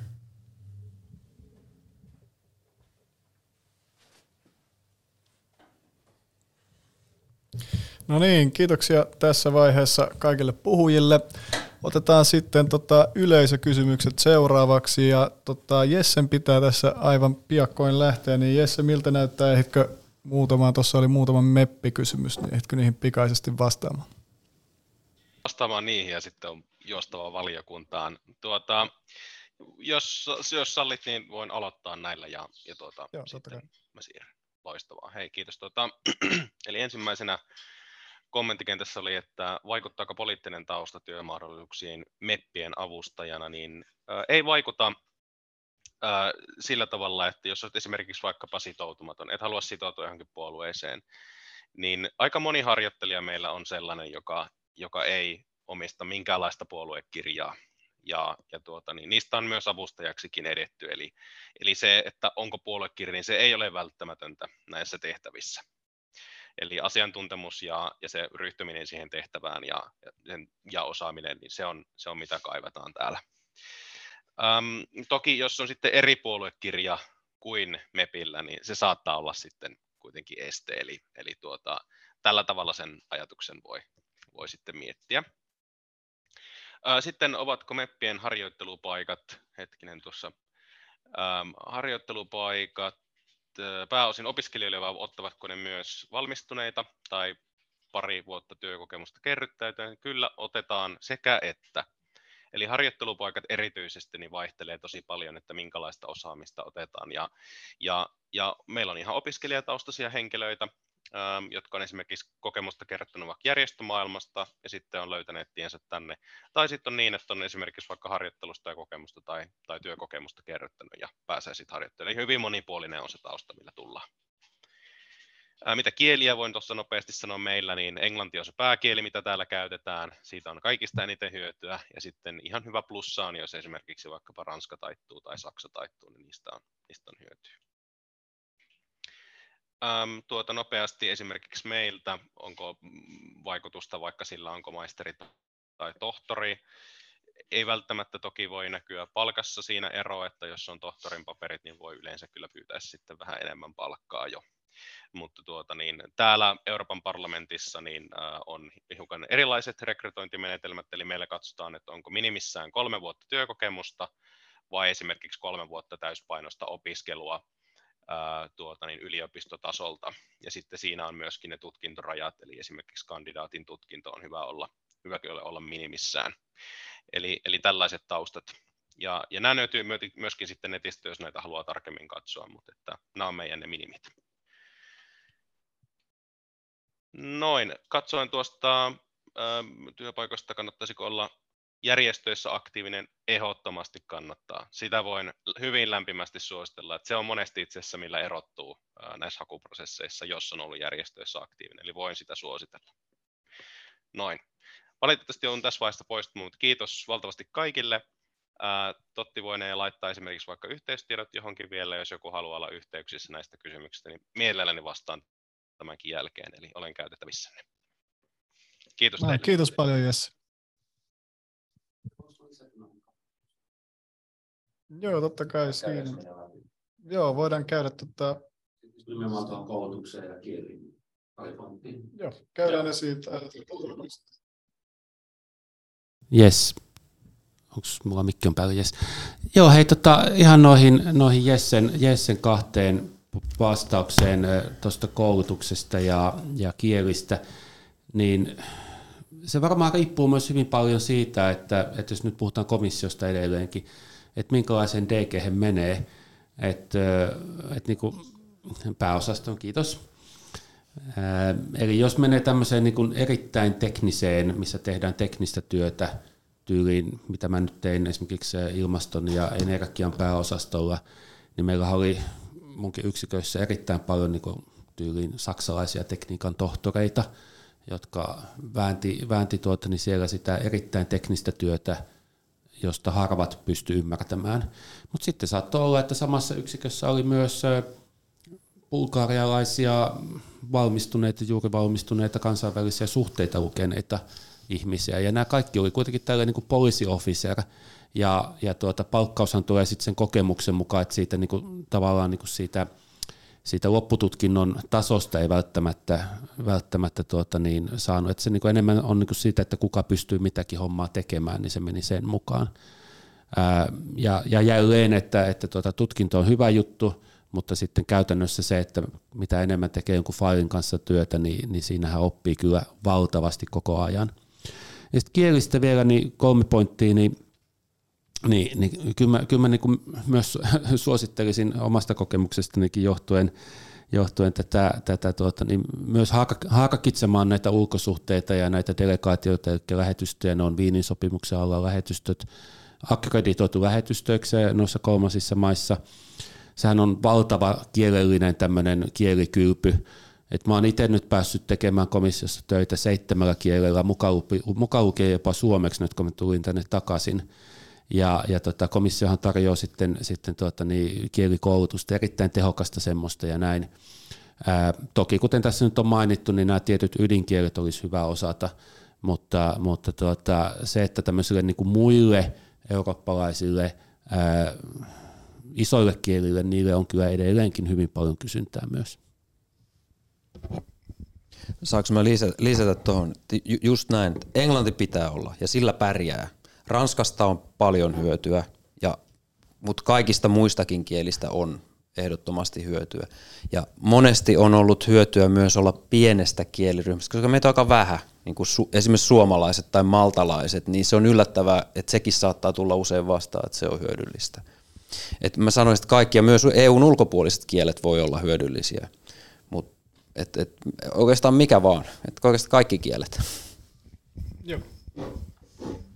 Jos mä voin myös täydentää tuohon, erityisesti tuon Ranskan osalta, niin ää, ää, kannustaisin lämpimästi aloittamaan Ranskan opinnot vaikka ää, niin kuin myöhemmässäkin vaiheessa, vaikka heti huomenna tavalla tai toisella, koska siitä on aina EU-ssa hyötyä. Mä itse siis luin ranskaa C-kielenä ja pidin sitä hirveän vaikeana. Harmittelin niin kuin nuorena, että miksi mä sen otin, miksi en ottanut Saksaa, mutta jälkeenpäin se on ollut pelastus, sillä ähm, ensinnäkin noissa kokouksissa Ranska puhuu aina ranskaa ja välillä myös äh, Belgia, Luxemburg riippuu minkä kielitaustainen ihminen siellä on. Ja toiseksi, kun hakee esimerkiksi eh, tähän EUHin eli Euroopan ulkoasian hallintoon, niihin tehtäviin, niin siellä yksi kysymys on aina ranskaksi.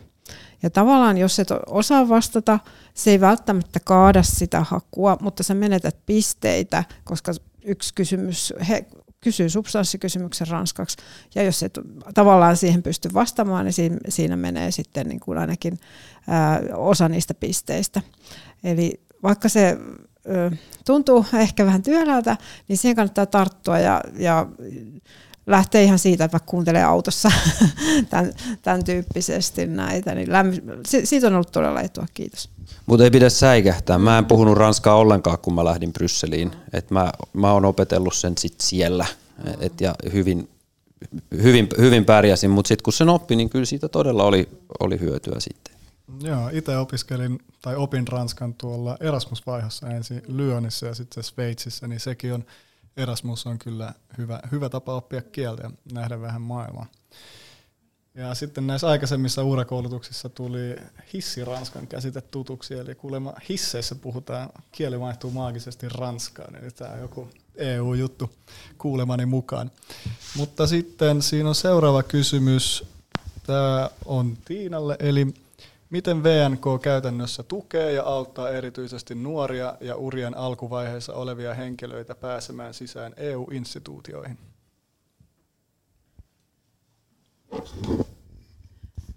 Joo, kiitos.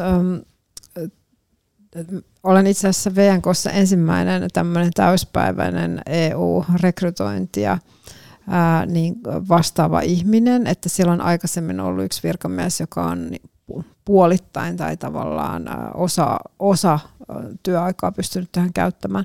Eli tämä on käynnistymässä niin sanotusti, mutta on olemassa tämmöinen EU Careers Program, kaikissa, tai ainakin useammassa yliopistossa pitäisi löytyä tämmöinen EU-uran lähettiläs niin sanotusti, johon voi olla yhteydessä – ja sellaisen tehtävään, jos on mahdollista, niin kannattaa itsekin aktiivisesti yrittää hakeutua, koska äh, heitä sitten taas koulutetaan siinä, että he voi kertoa näistä EU-urista omissa opinahjoissaan. Äh, ja äh, esimerkiksi nyt oli juuri oli EPSOsta tässä syyskuussa oli tilaisuus tuossa säätytalolla, jossa nämä kaikki EU-lähettiläät oli ympäri Suomea tulleet. Heitä on semmoinen kymmenkunta ja oli EPSOsta puhuja, oli itse asiassa täältä Euroopan parlamentin äm, ä, toimistosta puhuja, oli komission ä, toimistosta puhuja. Eli he, he on niin kuin tavallaan siinä ihan tiedon lä, niin kuin lähteellä ja sitä kautta teidän kannattaa yrittää verkostoitua heidän kauttaan. Ä, meillä on suunnitelmia, mutta tämä on nyt vielä alkuvaiheessa, niin kuin, että onko et mahdollisuus tukea enemmän näitä hakijoita, jonkinlaista koulutusta tai, tai sparrausta.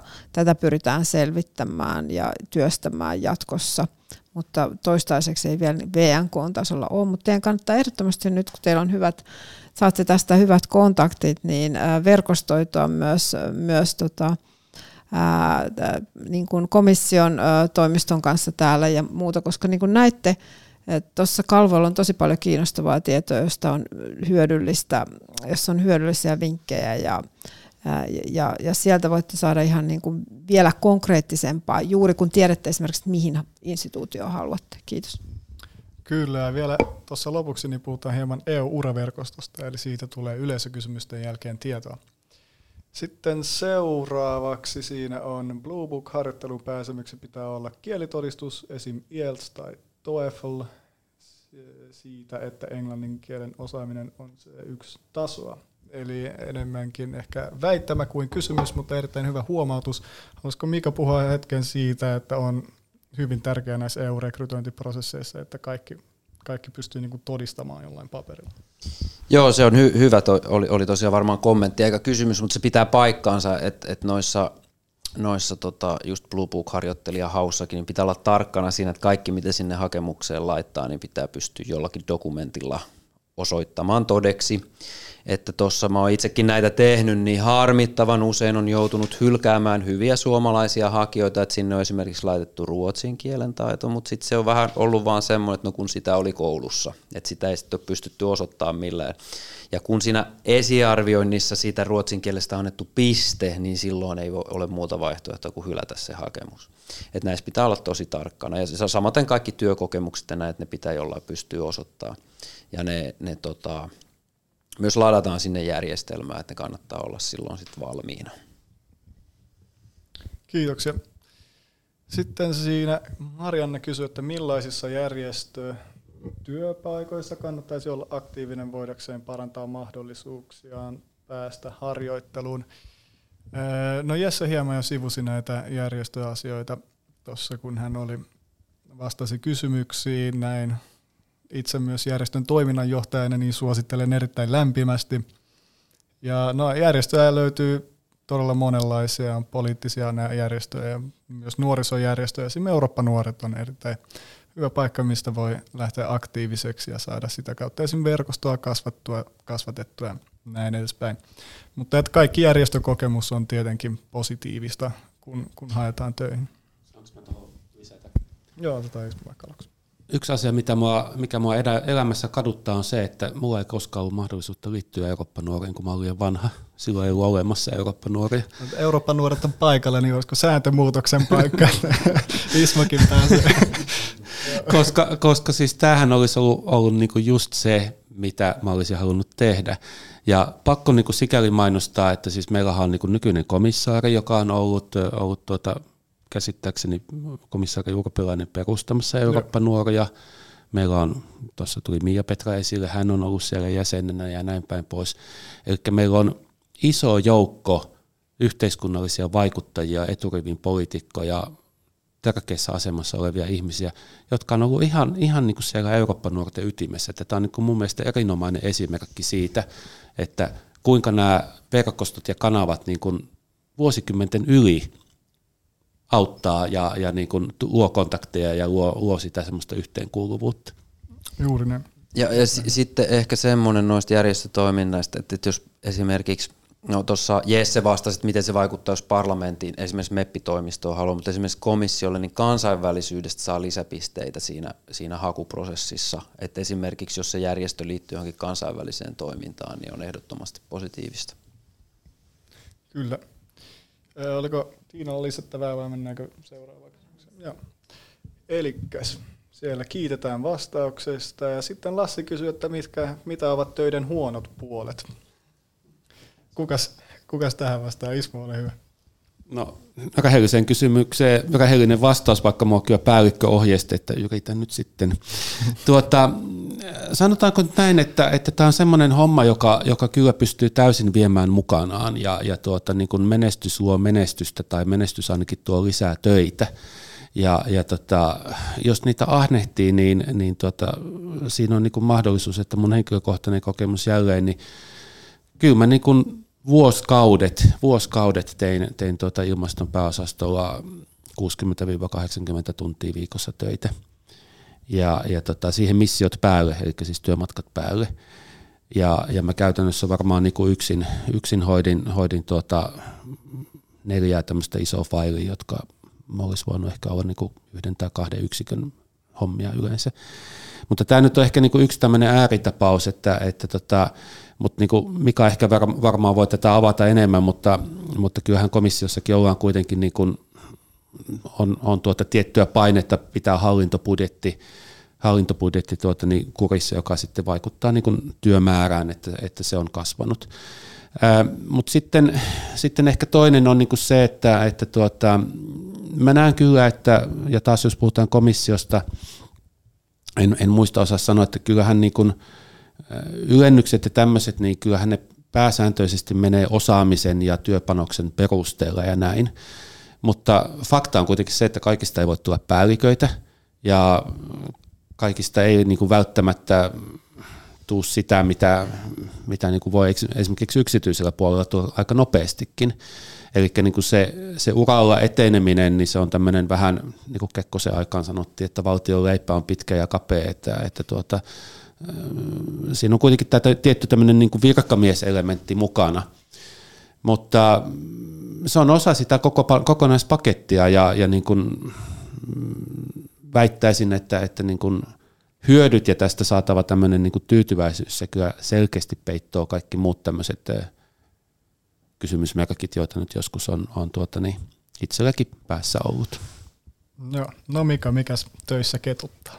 Mm, ensinnäkin tota, sanot, pitää korostaa, tota, että Ismo, Ismolla, Ismo on painanut pitkää päivää, mutta mut, et, et, tota, mut se ei ole, se ei, sen ei tarvitse myöskään olla niin, että mä oon suurimman osan urastani selvinnyt suurin piirtein toimistoajoilla.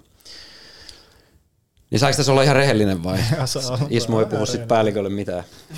Tota, no, pari, pari juttua. Joskus iso talo, EUta moititaan byrokraattisuudesta ja joskus se onkin sitä, että joskus joutuu niinku kamppailemaan sellaisten sääntöjen kanssa, jotka ei niinku tunnu tarkoituksenmukaiselta. Se on ehkä yksi asia. Toisaalta mä olin amerikkalaisella korporaatiolla töissä ennen EUta ja kyllä sielläkin oli tosi byrokraattista, että ehkä sitä on sitten niinku joka paikassa. Ja sille on syynsä ja, ja, ja se perimmäinen syy on yleensä se, että varmistetaan veronmaksajien raho, rahojen – oikea käyttö, mutta ne ei vaan aina tunnu ihan tarkoituksenmukaisilta. Sitten toinen juttu, mikä mua on välillä sillä lailla tota, turhauttanut, on, on tää, Tiina sanoi, että meillä on niinku hyvä, miten, sanoiko, sanoiko elinkautinen vai mikä se oli se, että kun saa, saa se, se, niin mun mielestä meillä on liian hyvin turvattu työpaikka, koska se aiheuttaa myös sit sitä, että, että myös sellaiset yksilöt, jotka ei ole välttämättä kovin tuottavia organisaatiolle, niin niistä on hyvin vaikea sitten päästä eroon. Ja, ja kun kuitenkin sitten tämä urapolku rullaa ja, ja joo, ylennykset tämmöistä menee, menee yleensä menee suorituksen mukaan, mutta myös ajan kulumisen perusteella. Että et niin kun joku on keksinyt kopioida ilmeisesti Ranskan julkishallinnosta tämän systeemin, jossa ollaan eri palkkaluokissa ja sitten tavallaan kivutaan sitä ylöspäin, niin tämä on välillä niin kuin hirveän ensinnäkin rajoittavaa, että sulla voi olla, sä voit olla alemmassa palkkaluokassa kunnianhimoinen ja sä haluaisit tehdä juttuja, mutta sä et voi, koska sä et ole riittävän korkeassa greidissä tai riittävän korkeassa lokerossa. Tai sitten voi olla päinvastoin on niin kuin semmoinen vanhempi virkamies, jota nyt ei kauheasti enää huvita, mutta, mutta silti saa niin kuin ison korvauksen siitä, mitä tekee. Tämä on, tämä on, tämä on semmoinen, mikä on ehkä hyvä tiedostaa, että jos näihin, näihin hommiin lähtee, niin ei pidä miettiä liikaa, vaan, vaan keskittyä siihen, mitä itse tekee. Tämä ei ole hirvittävän yleistä tai niin kuin tämmöinen mitenkään jokapäiväinen ongelma, mutta jos nyt kysytään, että mitä on huonoja puolia, niin tämä on semmoinen, mikä itselle on aiheuttanut turhautumista joskus. Onko nämä sellaisia asioita, että nämä vertautuu myös muihin työpaikkoihin? Että niin kuin kaikkialla vähän niin kuin on tällaisia, vaan no, jotenkin EU-kohtaisia? No sanotaanko näin, kyllähän varmaan julkishallinnossa yleisesti ottaen on tämmöistä, mutta tässä on te- tietty semmoinen kultainen häkkiefekti, että kun edut on aika hyvät, niin vaikka se duuni ei enää huvittaisi, niin on korkea kynnys lähteä siitä muualle. No. Et niin kuin, että jos EU-uralle lähtee, niin pitää, pitää niin kuin myös – pitää myös luvata itselleen, että ei jää sille tielle, jos se ei ole se oikea tie, koska siitä ei seuraa mitään hyvää. Se on aivan totta. Joo, Tiina, hyvä. Ähm, Kiitos. Tämä on mullekin myös hyödyllistä tietenkin nimettävänä kuulla näitä ajatuksia, koska VNK ja muiden ministeriöiden kautta me pyritään sitten näissä pääka- niin sanotussa pääkaupunkiohjeissa noihin EU-komitoihin niin vaikuttamaan positiivisesti, että, että näitä niin kuin isossa kuvassa saatettaisiin tai muutettua. Että toi work-life balance on ollutkin aika tämmöinen keskeinen aihe, kun on mietitty sitä, että miten nämä EU-urat saataisiin houkuttelevimmiksi. Ja tämä on ollut meidän speakeissä esimerkiksi tärkeänä, että, että siihen saataisiin ainakin asennemuutosta ja parannusta ja, ja hyvä kuulla, että, että, että tämä on ollut mahdollista tehdä myös ihan virka-aikaa niin sanotusti. Sitten tämä, tämä tota, kulttuurierot on yksi mielenkiintoinen asia myös, joka ainakin itsellä tavalla ää, ää, näkyy siinä työssä. Ää, ja sen takia mä todella mielelläni soisin, että enemmän suomalaisia, enemmän pohjoismaalaisia saataisiin näihin tehtäviin. Koska usein se tehokkuus oli kuitenkin, ää, voisiko sanoa, että että mm, mitä itse kuulin kommentteja, niin, niin kun, eh, että hyvä, että tänne saatiin suomalainen, että saadaan drop of common sense tähän, tähän touhuun. Ja tavallaan mm, se, se niin kuin, vaikka to, toki siellä on tärkeää tehdä yhteistyötä ja tavallaan oikeastaan niin kuin, ehkä, jollain tavalla oppia dialogia myös hyvin niin kuin erilaisten erilaisista kulttuureista tulevien kanssa, niin, niin silti tällaiset niin kuin samanmieleiset usein lyöttäytyy yhteen, että saadaan asioita eteenpäin. Ja, ää, se, se kannattaa ehkä niin kuin tiedostaa, mutta, mutta ää, en näe sitä sinänsä negatiivisena missään nimessä, vaan, vaan tavallaan positiivisena vaikuttamisena tämän kaiken kaiken sisälle. Sitähän EU oikeastaan, se, se ydinvaikuttaminen EU-ssahan on yleensä niin kuin tavallaan tehdä yhteistyötä ää, samanmielisten maiden kanssa ja pyrkiä saamaan myös ne erimieliset maat samalle kannalle tai ainakin perustella sitä omaa kantaa niin, että se tulee ymmärrettävämmäksi. Vielä tuosta uralla etenemisestä. Jos vertaan, mä oon ollut siis ihan yritysmaailmassa töissä ja EU:ssa, niin Itsellään ainakin se tuntuu niin kuin valtavan helpottavalta, että EUssa ei ole sellaista niin kuin painetta, kun mitä kuulee uutisissa aina, kun talous tilanne muuttuu, niin siellä korostetaan, usein tulee näitä uutisia, että YTitä on. Vaikka ta, yritys tekisi ihan hyvääkin tulosta, niin halutaan vaan niin kuin kiristää ja tavallaan nostaa sitä voittoa. Se on aika stressaavaa. Eli tavallaan se, että saa EUssa kuitenkin tehdä ilman sellaista painetta, että tuleeko irtisanotuksi, niin se on mun mielestä aivan, aivan niin kuin suuri etu ja, ja tavallaan sitä kautta pystyy keskittyä siihen substanssiin sitten. Ja myös se eteneminen, koska se, se, se kuitenkin on hienoa, että siellä pystyy etenemään ja on myös tämä mobility, ainakin siellä EUHin eli ulko, Euroopan hallinnon puolella on se 4-5 vuotta yhdessä tehtävässä. Tavallaan pakkokin sitten siirtyä, niin tulee, tulee sitä niin kuin kiertoa niin positiivisessa mielessä. Kiitos. Kiitos. Joo, Ismo, ole hyvä. Joo, siis näissä sensitiivisissä hommissahan on tämä pakollinen kierto silloin, silloin aikoinaan muistan, kun olin siinä päästökauppaa tekevässä yksikössä – vaikka hiilen hinta oli alhainen, niin meidän yksikkö pyöritti kahdeksan miljardin euron vuosittaista tätä ilmaisjakoa. Meitä oli siinä puolisen tusinaa ihmistä, jotka teki sitä. Yhtenä esimerkkinä vaan siitä, että, että tuota, tuota, tuota, mitä kaikkea saattaa esiin tulla. Mutta vielä noista niin haasteista, se ei ole välttämättä huono puoli, mutta Mika sanoi mun mielestä tosi hyvin – Ensinnäkin kiitos, että taas muistutit, että kaikissa pääosastoissa se ei ole kuten klimassa. Mutta Mika sanoi myös siitä tosi hyvin, niin kun, että pitää miettiä siitä, että mikä siinä oikeasti kiinnostaa ja näin.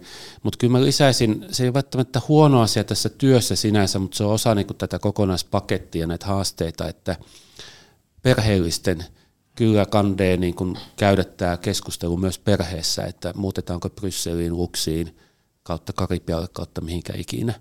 Että et, niin kun puolison työnsaanti on aina jonkunmoinen kysymysmerkki, ja, ja tuota, sitten saattaa olla nämä kielelliset kysymykset siinä haasteena ja näin. Nämähän on kaikki niin kuin ihan niin kuin, tavallaan niin kuin selvitettäviä ongelmia, ja nämä on oikeastaan tämmöisiä positiivisia haasteita. Mutta niihin, niistä kannattaa olla tietoinen, että jos tämmöistä niin kuin suunnittelee, niin se, että, että tuota, tunnistaa nämä haasteet, niin se on jo iso osa sitä ratkaisua, että sitten perheenä, jos komittoidutaan tämmöiseen hommaan, niin sitten sinne mennään perheenä ja se diili tehdään näin. Ja, ja ihan pieni selvennys vaan siihen, että kyllä EU-hommistakin potkut voi saada, kun riittävästi törttöilee ja, ja ennen kaikkea riittävän pitkään törttöilee, mutta se, mut se on aika pitkä prosessi, että se on kyllä tosi turvattu se työpaikka, Mut, mutta tota, mahdollista toki on sekin.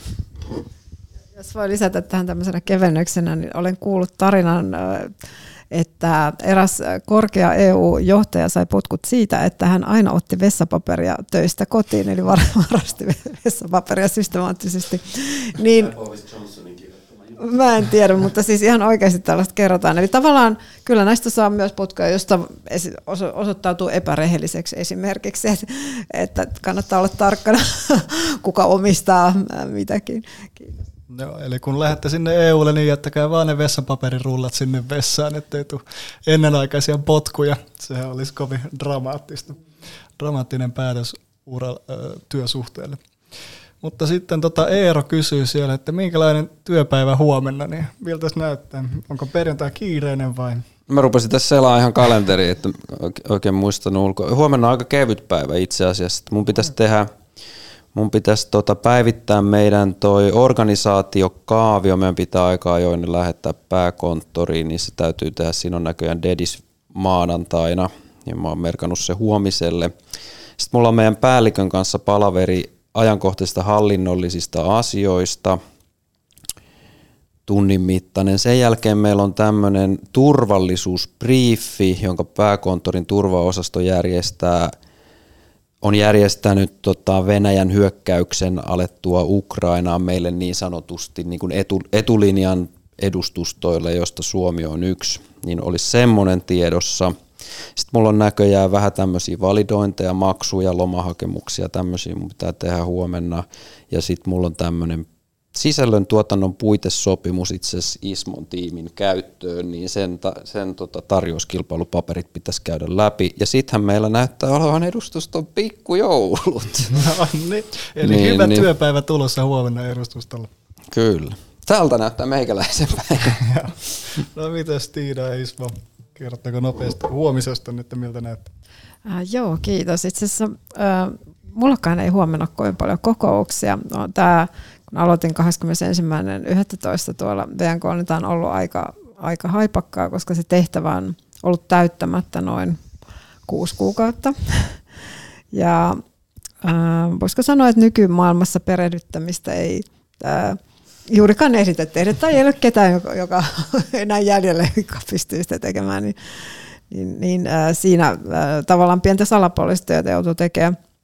Mutta yleensä meillä on aika paljon kokouksia. Tänään oli tosiaan se äh, VNK EU äh, urat äh, työryhmäkokous, mutta huomenna lähinnä yritän katsoa, että mitä tulikaan sieltä taas tehtäviksi, että mitä pitää tehdä, että näitä kansallisten asiantuntijoiden niin kuin säännöstä tai tämmöistä ohjeistusta pitää päivittää. Kansallisia asiantuntijoita, ne koko ajan on, on niin sanotusti pöydällä, että ministeriöt lähettää hakemuksia ja meidän täytyy niitä käsitellä. Ja, ja sen lisäksi on, on myös, mietitään tämmöistä EU-uraporras tai uramallia, ura, uramallia niin kuin laajemmin, että miten, miten sitä saataisiin valtiohallintoon ja koko tavallaan tähän, tähän kokonaisuuteen. Mutta meilläkin on sattuu olemaan äh, itse asiassa mun vanhan työnantajan sisäministeriön pikkujoulut huomenna. Ja, äh, eli pientä toivoa on näissäkin tehtävissä joskus on jotain juhlia ja niin pääsee osallistumaan, mutta viimeinen pikkujoulu olikin 2018 eli ennen korona-aikaa, niin on ollut pikkasen taukoa siinä pitkästä aikaa pikkujouluihin. Ismo, annatko vielä nopean läpileikkauksen huomisesta? Mulla on huomenna semmoinen työpäivä, että siinä on sekä mun nykyisen työkuvaan liittyviä tämmöisiä, niin kuin sanotaanko, perus, peruskauraa, että sitten aamu alkaa oikeastaan tämmöisellä niin kuin ympyrän sulkeutumisella syystä, että, että tuolla komissiossa nämä jotkut pääosastot järjestää tämmöisen tämmöisen niin tunnin tämmöisen keskustelun tästä tuota niin, EU-päästökaupan alla olevasta innovaatiofundista. Ja miksi mä sanon, että ympyrä sulkeutuu siksi, että mä olin silloin kymmenkunta vuotta sitten, niin mä olin se henkilö, joka kirjoitti sen impact assessmentin. Ja, ja, ja tota, se on ollut mahtava hienoa nähdä, kuinka se nyt toimii. Sitähän rahoitetaan näistä niin sanotusta hiilikaupan näistä päästökredittien myynnistä saaduilla tuloilla. Ja tästä on Suomessakin saanut esimerkiksi Neste saa aika ison, ison tuota niin, sopimuksen allekirjoitettu yksi seitsemästä firmasta, joka, joka saa, saa niin kuin ihan suoraa hyötyä siitä, että siinä otetaan riskiä, jaetaan ja rahoitetaan tätä, tätä tuota niin, kuinka, kuinka firmat kehittää ihan uutta teknologiaa, nimenomaan ilmastokestävää ja päästöjä vähentämään. Ja sitten tosiaan iltapäivällä mä teen hyvin paljon näitä mun nykyisen nykyisen homman tämmöisiä ydintehtäviä, että ensinnäkin kerran viikossa meillä on ensinnäkin joka päivä, meillä on Brysselin pääkonttorin tämän spokesman service, eli tämän Brysselin komission keskeisen tiedottajan ja hänen tiiminsä kanssa kokous. Tämä on semmoinen porukka, joka on suoraan Ursula von der Leyenin alaisuudessa. Mutta sen lisäksi aina perjantaisin meillä on sitten tämmöinen niin erityiskokous, tämmöinen pidempi kokous, jossa me käydään läpi kaikki nämä viikon isot asiat. Eli, eli tuota, tämähän on ollut hurja viikko taas.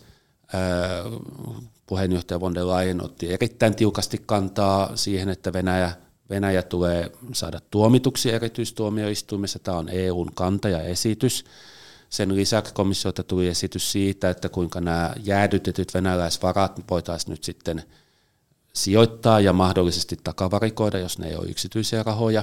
Tätähän Suomen pääministeri Sanna Marinkin on halunnut ja siitä keskusteltiin viime viikollakin hänen ja von der Leyenin kanssa. Tuli kauaskantoisia ehdotuksia siitä, että kuinka tätä vihreää siirtymää viedään eteenpäin. Komissio otti erittäin tiukan kannan tähän Unkarin oikeusvaltiorikkomuksiin ja näin. Eli, eli me käydään näitä läpi meidän niin kuin puheenjohtaja päällikkötason kanssa – ja hän varmistaa, että meillä kaikissa jäsenvaltioissa on samanlainen linja, ja me kaikki tiedetään, jos meille soittaa toimittaja, jos meidän täytyy ottaa kantaa komission puolesta, niin meillä on kaikilla 27 jäsenmaassa se sama linja. Sen lisäksi mä teen, teen tota, niin vähän ensi vuoden suunnittelua, mä kirjoittelen tämmöistä yhtä, yhtä tota, niin concept notea, tämmöistä tota, strategista suunnittelua tämmöisestä yhdestä isosta tapahtumasta, joka me järjestetään. Otan siihen työkavereita kommentteja, teen myös laskuja, jotka sitten Mika iloksi menee eteenpäin hänelle ja kaikkea tämmöistä. Eli, eli niin kuin voisi sanoa, että hyvin pitkään tämmöinen tavallinen perjantai, mutta, mutta jonkun verran heijastuksia ja muistikuvia tähän mun edelliseen elämään. No, siitä tuli tota läpileikkaukset, sanotaan perjantai-työpäivän EU, EUn parissa. Kiitoksia vastauksista ja kiitoksia myös kysymyksistä. Sitten siellä on vielä yksi kysymys, otetaan se tässä vielä nopeasti, sen jälkeen siirrytään tuohon urakyselyyn ja uraverkostoon. Eli Heli kysyy, että miten FM-tutkintoihin suhtaudutaan, voiko esimerkiksi antropologian pohjalla työllistyä?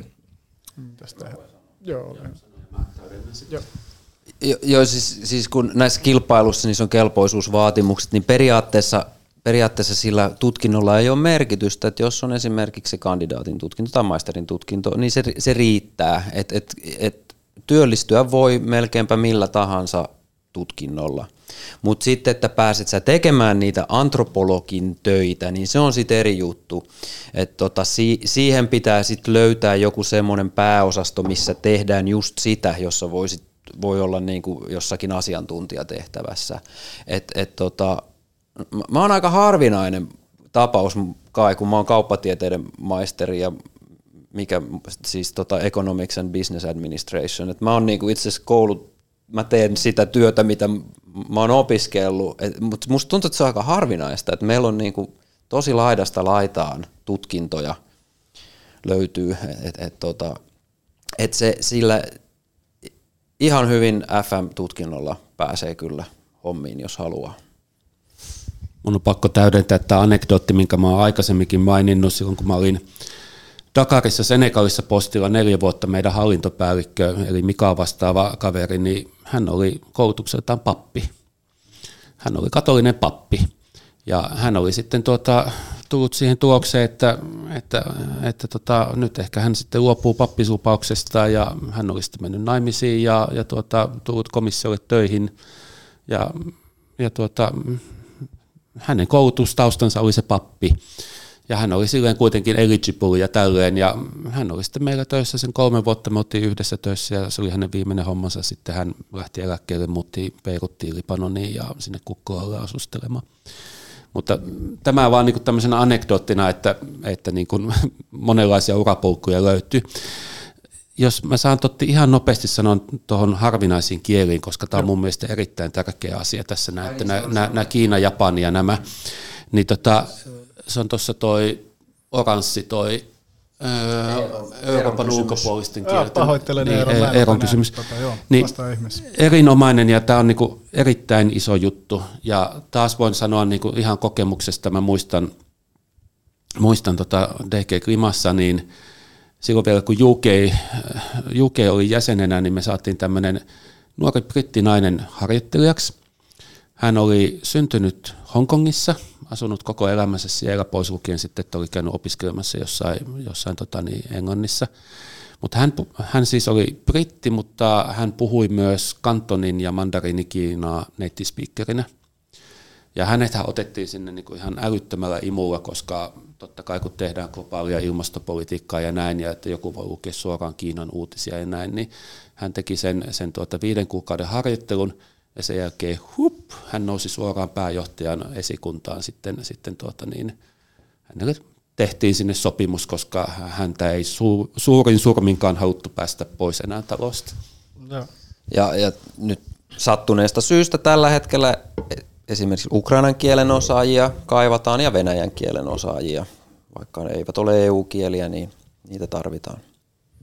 Joo, mitä tässä on aikaisemmissa urakoulutuksissa tullut esille, niin kyllä siellä EUsta ei kielet lopu, että niille, niille aina riittää, riittää tilausta siellä päin. Saanko mä, saanko mä bonuksena tähän nyt vielä, jos, jos ruvetaan olemaan loppuvaiheessa, tuossa kun se ei ollut tuossa kalvoissa, mutta Tiinan, Tiinan kalvossa mainittiin tämä atypical trainees. Niin tämmöinen harjoittelumahdollisuus on myös täällä meillä edustustossa, niin sanottu tutustumisharjoittelu. Ja, ja tota, se, se toimii sillä tavalla, että mennään edustuston nettisivuille, katsotaan yhteys, yhteystiedot ja, katso, ja laitetaan hakemus. Et se on aika yksinkertainen juttu, jos semmoinen kiinnostaa. Siitä ei makseta palkkaa, mutta siinä on semmoinen kuvio, että kolmasosan siitä työajasta voi käyttää opintoihin. Ja sitten se aika voidaan sopia aika joustavasti, että kuinka, milloin se on ja mikä on se ajankohta, mikä ajankohta ja kuinka pitkä jakso. Siinä täytyy vaan pitää mielessä se kuusi viikkoa, että jos sit haluaa hakea vaikka Blue Book-harjoitteluun sen jälkeen, niin, niin se kuusi viikkoa tulee vastaan. Ja tietysti nyt kun te olette Jyväskylässä, niin tietysti pitää miettiä, että mi- miten, miten asuminen ja tämmöinen järjestyy täällä Helsingissä, jos, jos tuutte meille, mutta halusin mainita, että tämmöinenkin mahdollisuus on olemassa ja siitä löytyy tietoa meidän nettisivuilta. Joo. Eli edustuston, Suomen edustuston nettisivuilta. Mutta kuutta viikkoa kauempaa ei kannata olla, jos haluaa hakea myöhemmin. Niin juuri näin yritin, tätä yritin ilmaista, että ei, e, jos haluaa hakea myöhemmin harjoitteluun, niin, niin ei yli kuutta viikkoa, mutta mielellään saa olla vaikka useamman kuukauden. No. Ja me haastatellaan siihen kyllä, mutta tota, ei, siinä ei ole tämmöistä raskasta hakuprosessia niin kuin tuossa tota Blue Book-harjoittelussa. Jos voin täydentää, niin tämä olisi esimerkiksi loistava ensimmäinen steppi EU-uralle, että kun sen saa cv niin se ehkä pistää silmään, kun hakee taas harjoittelijaksi EU-hun. Et, et mikä tahansa tapa, niin kuin puhuttiin myös nuo järjestötyöt, erottua siitä massasta, niin voi olla esimerkiksi tämä.